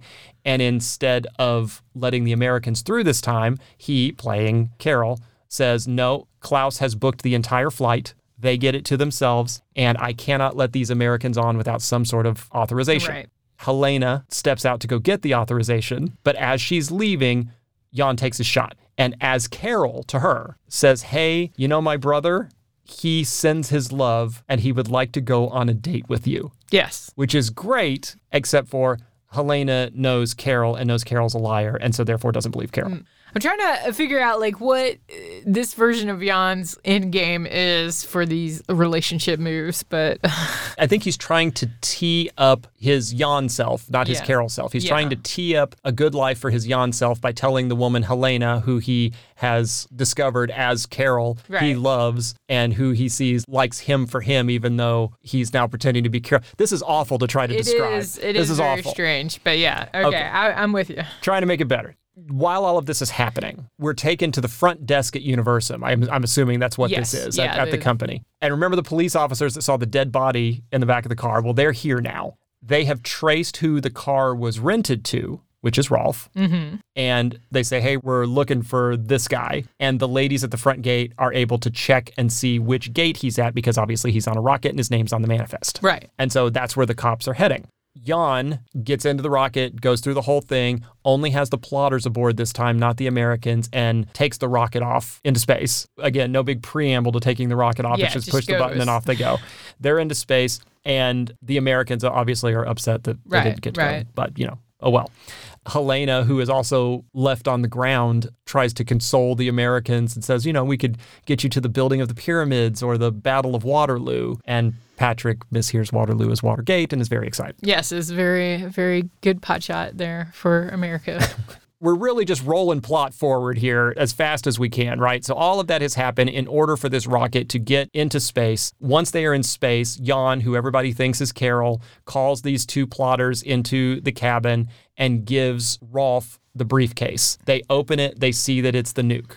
And this helps further solidify to them that this actually is Carol. This is Carol. That Carol's on their side and is helping them. Okay. Klaus, mm. being the ex Nazi that he. Yes, is, yeah. even wants to put Carol up for an award. He'll be a hero of the Third Reich. Yeah, wants to give him the Iron Cross or something, right? Point being that they are impressed with him. They believe that this is who he is and that they're heading towards this sort of historical moment. Right. We go back in time. Bloop, bloop, bloop. The rocket uh, turns its colors, lands back in wartime Germany again. We see a repeat, kind of, of what we had seen the first time around. Our two guys now, not three guys because one of them's gone. Right. Our- the Bauer no longer. He's gone. board. But our two guys, Rolf and Klaus, head out in their Nazi uniforms to go find Hitler. They leave Jan behind at the capsule. And as soon as they are out of earshot, eye shot, round Yeah, corner, yeah. whatever, he immediately gets on the radio and communicates to the Germans in the area that there are a couple of people in impersonating officers that are heading to assassinate Hitler and they're carrying a briefcase. Right. And this sets us up to do a different version of what we had seen with the car hijacking in the first of the movie. Their car rolls up. They come out of the woods and uh, you get arrested on the spot. yeah. Almost. But well, they stop the car. The guy originally who they you know sprayed Right. green and everything. They stop the car. That goes as planned. They identify themselves as officers. That goes as planned. Oh, And- and, other car comes up behind them. Yeah, Right, and they ask what day it is. It's December 8th. Okay, Yes. great. We got that. They may even be in the right year for all we know. Yeah. But something is different this time around, which I think one of them notices immediately is that there's this other car pulling up behind them. Yeah. And out of that car comes more SS agents of some sort, Yeah, SS or whatever, who gun them down, I think is what happens right about then, Right, isn't a- it? right away. Yeah. Well, they get the briefcase away because we got to do the repeat of the briefcase getting chucked into the ponds. That's the thing that doesn't change is that they managed to gun down our two plotters. They get the briefcase. They could be taking the nuke with them, but they're still morons and chuck it into Chuck a mud puddle. Yep. And it doesn't explode. It Just- doesn't explode. But like there's now there's two nukes in the pond. Right. There's two nukes in the pond sitting somewhere in the backwoods. Yeah. Of oh, Deutschland. Because all of that's done, because our plotters are done for there, and because the nuke has been thrown away Right. and all of that, this lets Jan take the rocket back up by himself. He takes it back to Universum before he started the takeoff. He takes it, it's on June 1st, but it's prior to him having taken off. He goes to the bar where he would have met the plotters. Remember where he went in the beginning of the movie and kind Yeah. of didn't know it was them and wandered around and wandered out. He goes back to see if they're there, but they are not there. Right. Right. So that part has not repeated itself. He finds the police officer, one of the police officers that's been looking for these guys with the dead body in the car, tells them that his brother Carol is a fascist Right. and is working with this group who is trying to do bad things. It's a very difficult story to get across, but here in just a minute, everything is going to start again because shortly he'll wake up and scald himself with tea. Yes. This is the story he's spinning to this officer who he's trying to get to understand he manages to get them on board enough with the talk of fascism and Nazis and the rest of it to get the officers, the police officers, in the right place, which is outdoors at Rolf's rental car. Right, right. And Rolf is heading for the car. There's some officers there waiting for him. And they're also in whatever that back room is where the porter who gave the passcode took right, the German the uniforms. and everything is. And they're yeah. there to arrest him. The implication there is that the jig is up for Right, the whole conspiracy network collapses here. Yes. Okay, we finally, finally, finally have had the Hitler plot Yeah. unraveled. Everybody associated with it is dead or stuck in the past or dead and stuck in the past, including the nukes. And so all of that is wrapped up as neatly as this movie is going to wrap it up. What isn't wrapped up is the relationship and the story between Jan and Carol and Ava and all of that. Right. This is what we still have to solve, I think, if I'm thinking correctly. Yeah, we've got the conspiracy wrapped up, but Jan's still on the road. He's going to go back. I don't know if he's thinking he's going to try to save Carol this time, but I think he goes that- back to the I think that's the plan, but he gets to the apartment too late. too yeah. late still in order to save Carol and kind of is able to see again his former self running out of the apartment and going Right. to try to get the doctor and all of that. So he's able to get in front of his former self and get into the apartment. Carol's already dead. Mm. And so he picks Carol up. Here's his his his brilliant plan. He drags Carol into the bathroom Into the bathroom. Yep. puts him in the bathtub where he's just going to keep him out of sight and close the door. But unbeknownst to him, he creates an accident. For whatever reason, the dishwashing detergent has been moved to the bathroom, and um, he does a costume change too. I guess he's putting on Carol's pajamas. Yes. He's already thinking he's going to take his brother's place, I guess. Yes, the reason why the dishwashing detergent may be in the bathroom, I, this is a complete aside, but it Yeah. gives a great excuse to tell it. I had a buddy of mine who in Los Angeles lived in an apartment. It was a studio apartment, but it was really just the bedroom for a bigger apartment Oh, that yeah. had a door cut into the hallway. Okay. And so the only thing that existed in his whole universe was one small room where he slept on the floor and a bathroom. Okay. And the bathroom had to double as, As a kitchen. as a kitchen, and he would wash his dishes in the tiny bathroom sink, and there was a little fridge, and there was a little microwave, and you could reach all of those things while sitting on the toilet. On the toilet, And yeah. so we referred to it as the bitchin. The bitchin. Yeah, there you go. The bathroom kitchen. Anyway, this could be a bitchin Yeah, yeah. for all we know. But yes, he puts on Carol's pajamas. He goes over and lays down as Carol would have been and sort of splays himself across the bed as if he has been choking on a roll. The doctor and previous Jan arrive back at Yeah. the apartment in time to see this version of Carol Wake sit up. and say, I'm fine. I'm good. The doctor checks him out, makes a crack about slowing down and chewing his food, maybe. while all of that is happening, that dishwashing liquid that was in the bathroom is doing to Carol's body what it did to the dishes at the beginning of the movie. I don't know what Yen's plan was going to be if he didn't intend to dissolve Carol. I think it was maybe to be able to explain to his former self what happened. Yeah. And here's the visual aid. Here's dead Carol. Here I am. And he was trying to keep it from the doctor, who he knew would be in the room.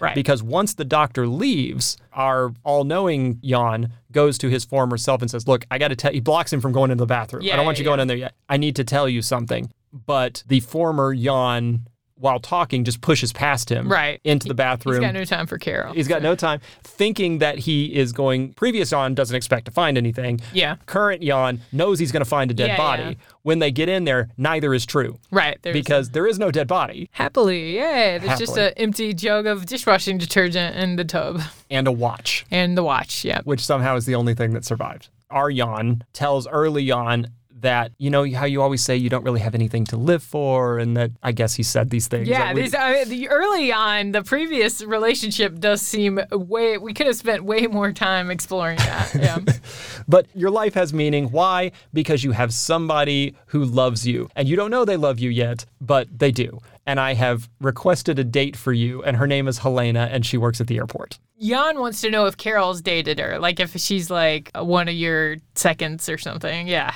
And he says, No, the good news is she hates me. Yeah. So he has set himself up for success with the lady yeah, by pretending to be his brother. Okay. That, this is where we're. So we've solved Jan's problem with women. right. We've solved the Nazi conspiracy. All that's left to solve is Carol's problem with women. Right. And Carol's problem with women is Ava, right. Which we have murdered the entire family in the past scene, or they the accidentally. previous timeline before they went back. Yeah. so he takes himself, Jan takes his earlier self to Ava's Apartment, apartment, building. Yeah. and buys flowers. Right. Right. Didn't buy flowers last time, but this time two bunches. they yes. buy two bunches, and Jan takes one, and early Jan takes the other one. And early Jan, who's going to live as Carol now, Right. is able to go up to Ava as Carol because we we found out early on in the movie that he fancied Ava to begin with. And Ava sees him down. Oh, Carol, I love waving, you. She waves to him from the top of the roof. So that's what he's going to go do. He's going to go up. He's we are to assume propose to Ava, and they're going to live happily ever after. And just before he can do that, he takes one false step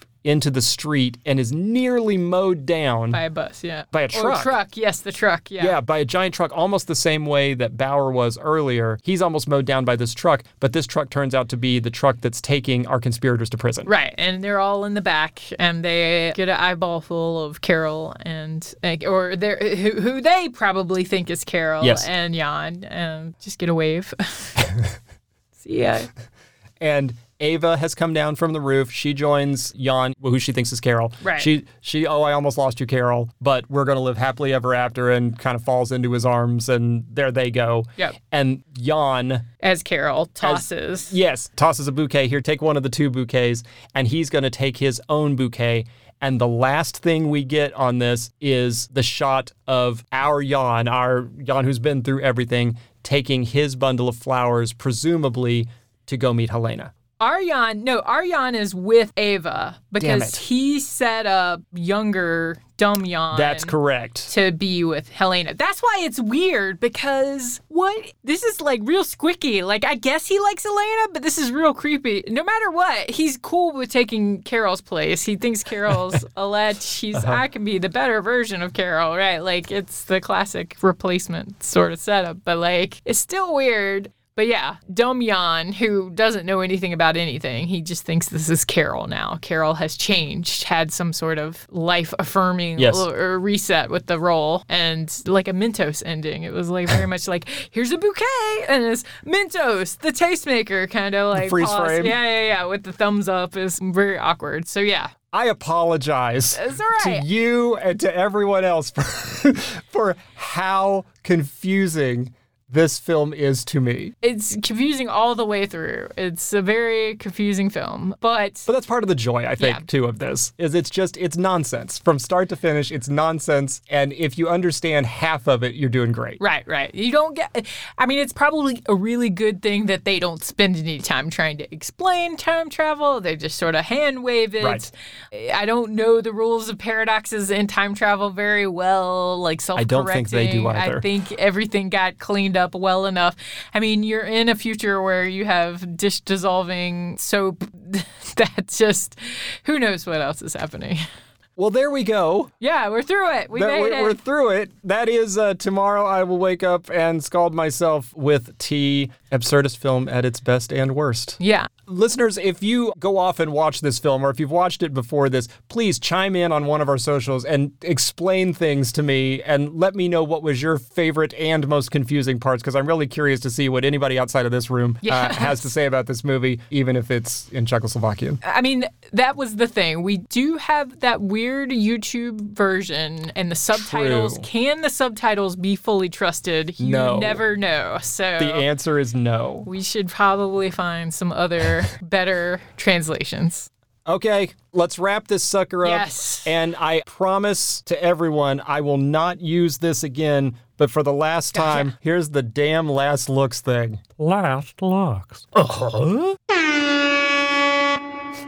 Last looks is where we wrap this thing up and tie off our loose ends. So I think I only have maybe one or two final questions of you. And Okay. one is, did you like it? I, I mean, we'll, we'll talk about how much we liked it in a minute, but did you like it versus not like it? I think, yeah, I think on the whole, I like it. It's fine. As far as what I need from a story, a character going through some series of events and comes out changed at the end. Our Jan is very different. The version of him we started with at the end, he's a little bit more like Carol, but hopefully is better. Hopefully, there's too many implications. I don't know where it's gonna go. but on the whole, uh, yeah, it's it's super inventive. I want to find the short story and read it to find out more. I am curious about the short story. Are you going to be watching more uh, Czech new wave uh, Possibly. absurdist films? now? Possibly. I'm going to space it out a little bit, but yeah. I think the answer to both of those for me as well is is possibly. Yeah, I, you know, I may read the story. I may uh, go back and watch a bit more. At least Milos Forman stuff, Yeah, right? yeah. if I could go find that, he's got a couple of films that I have not seen that were before he moved to America. we'll use Milos as a palate cleanser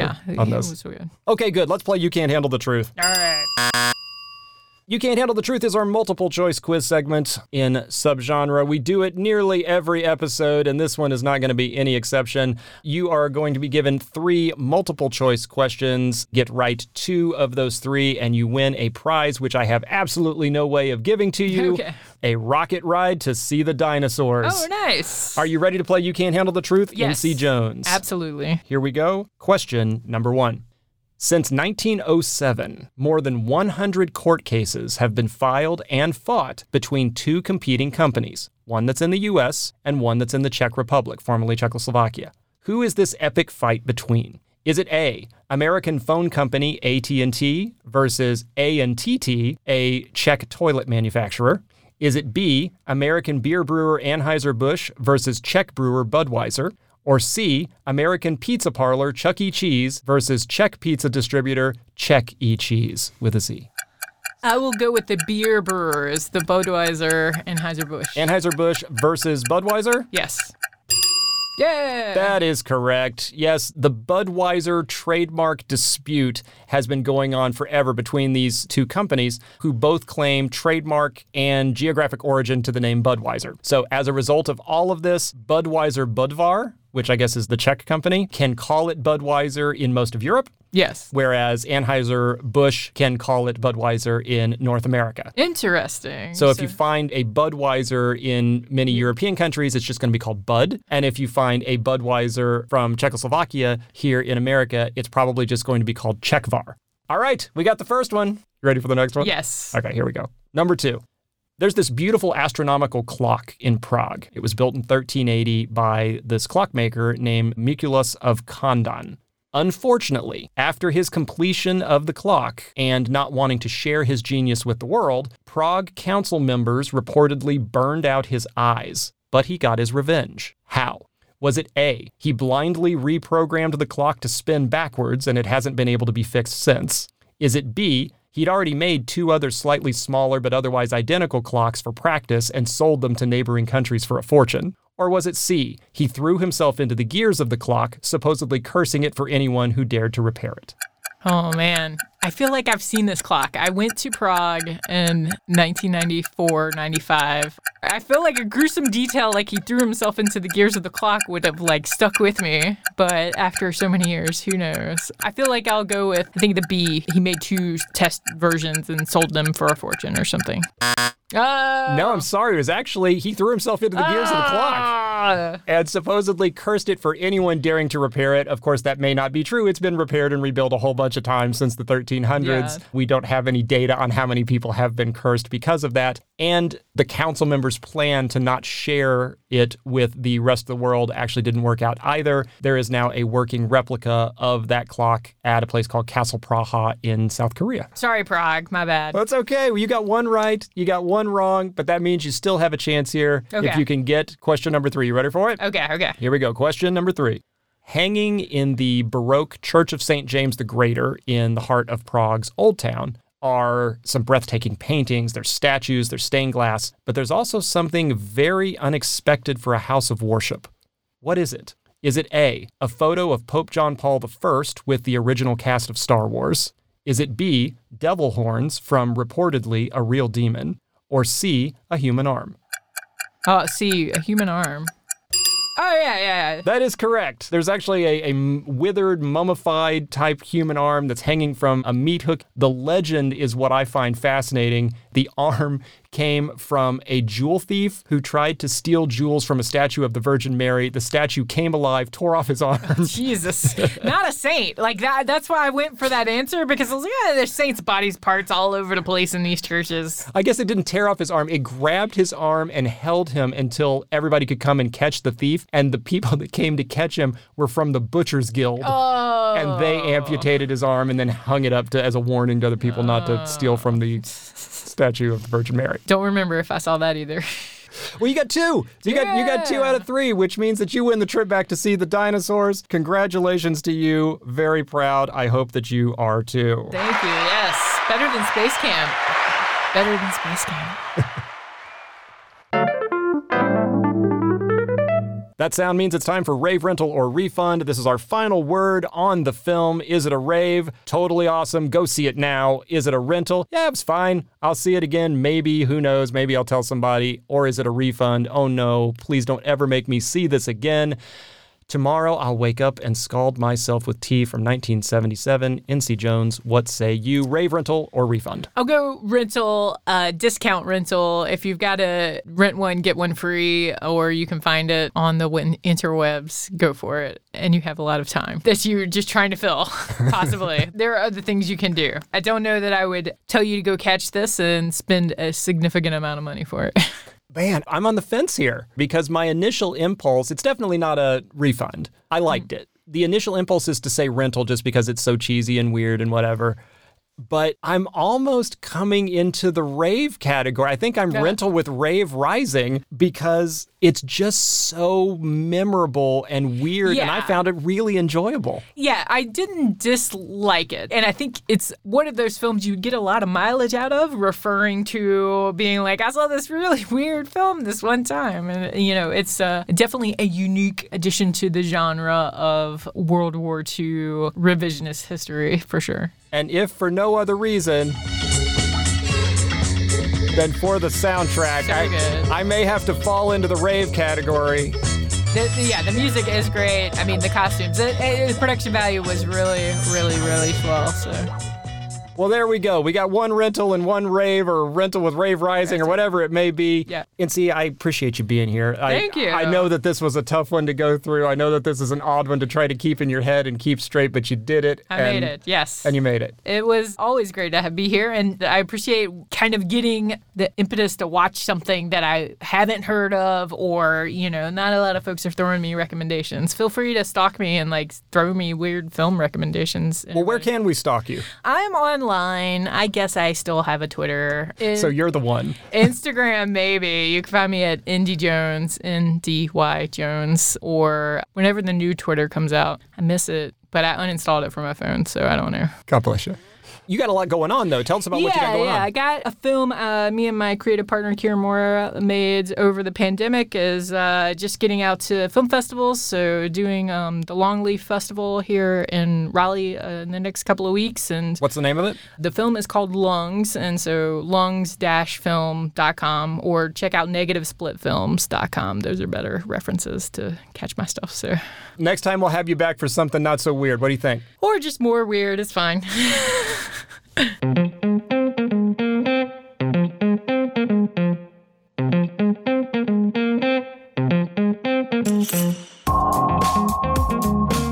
has been Subgenre, a podcast about the movies.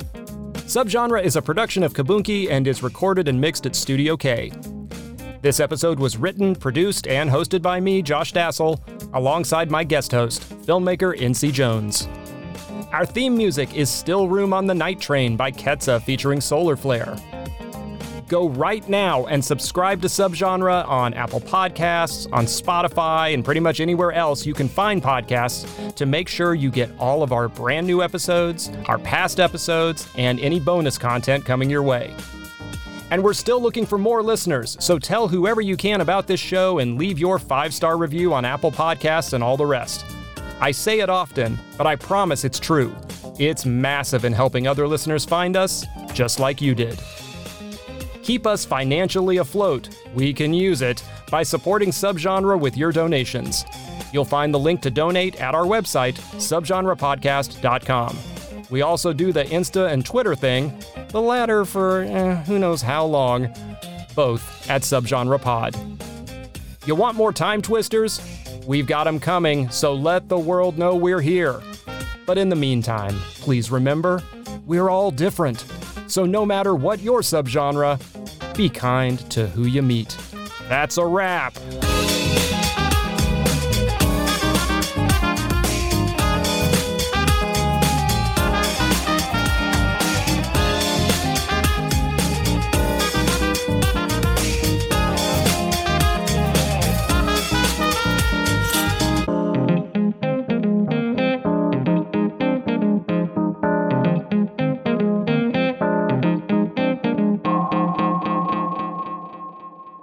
Bunky.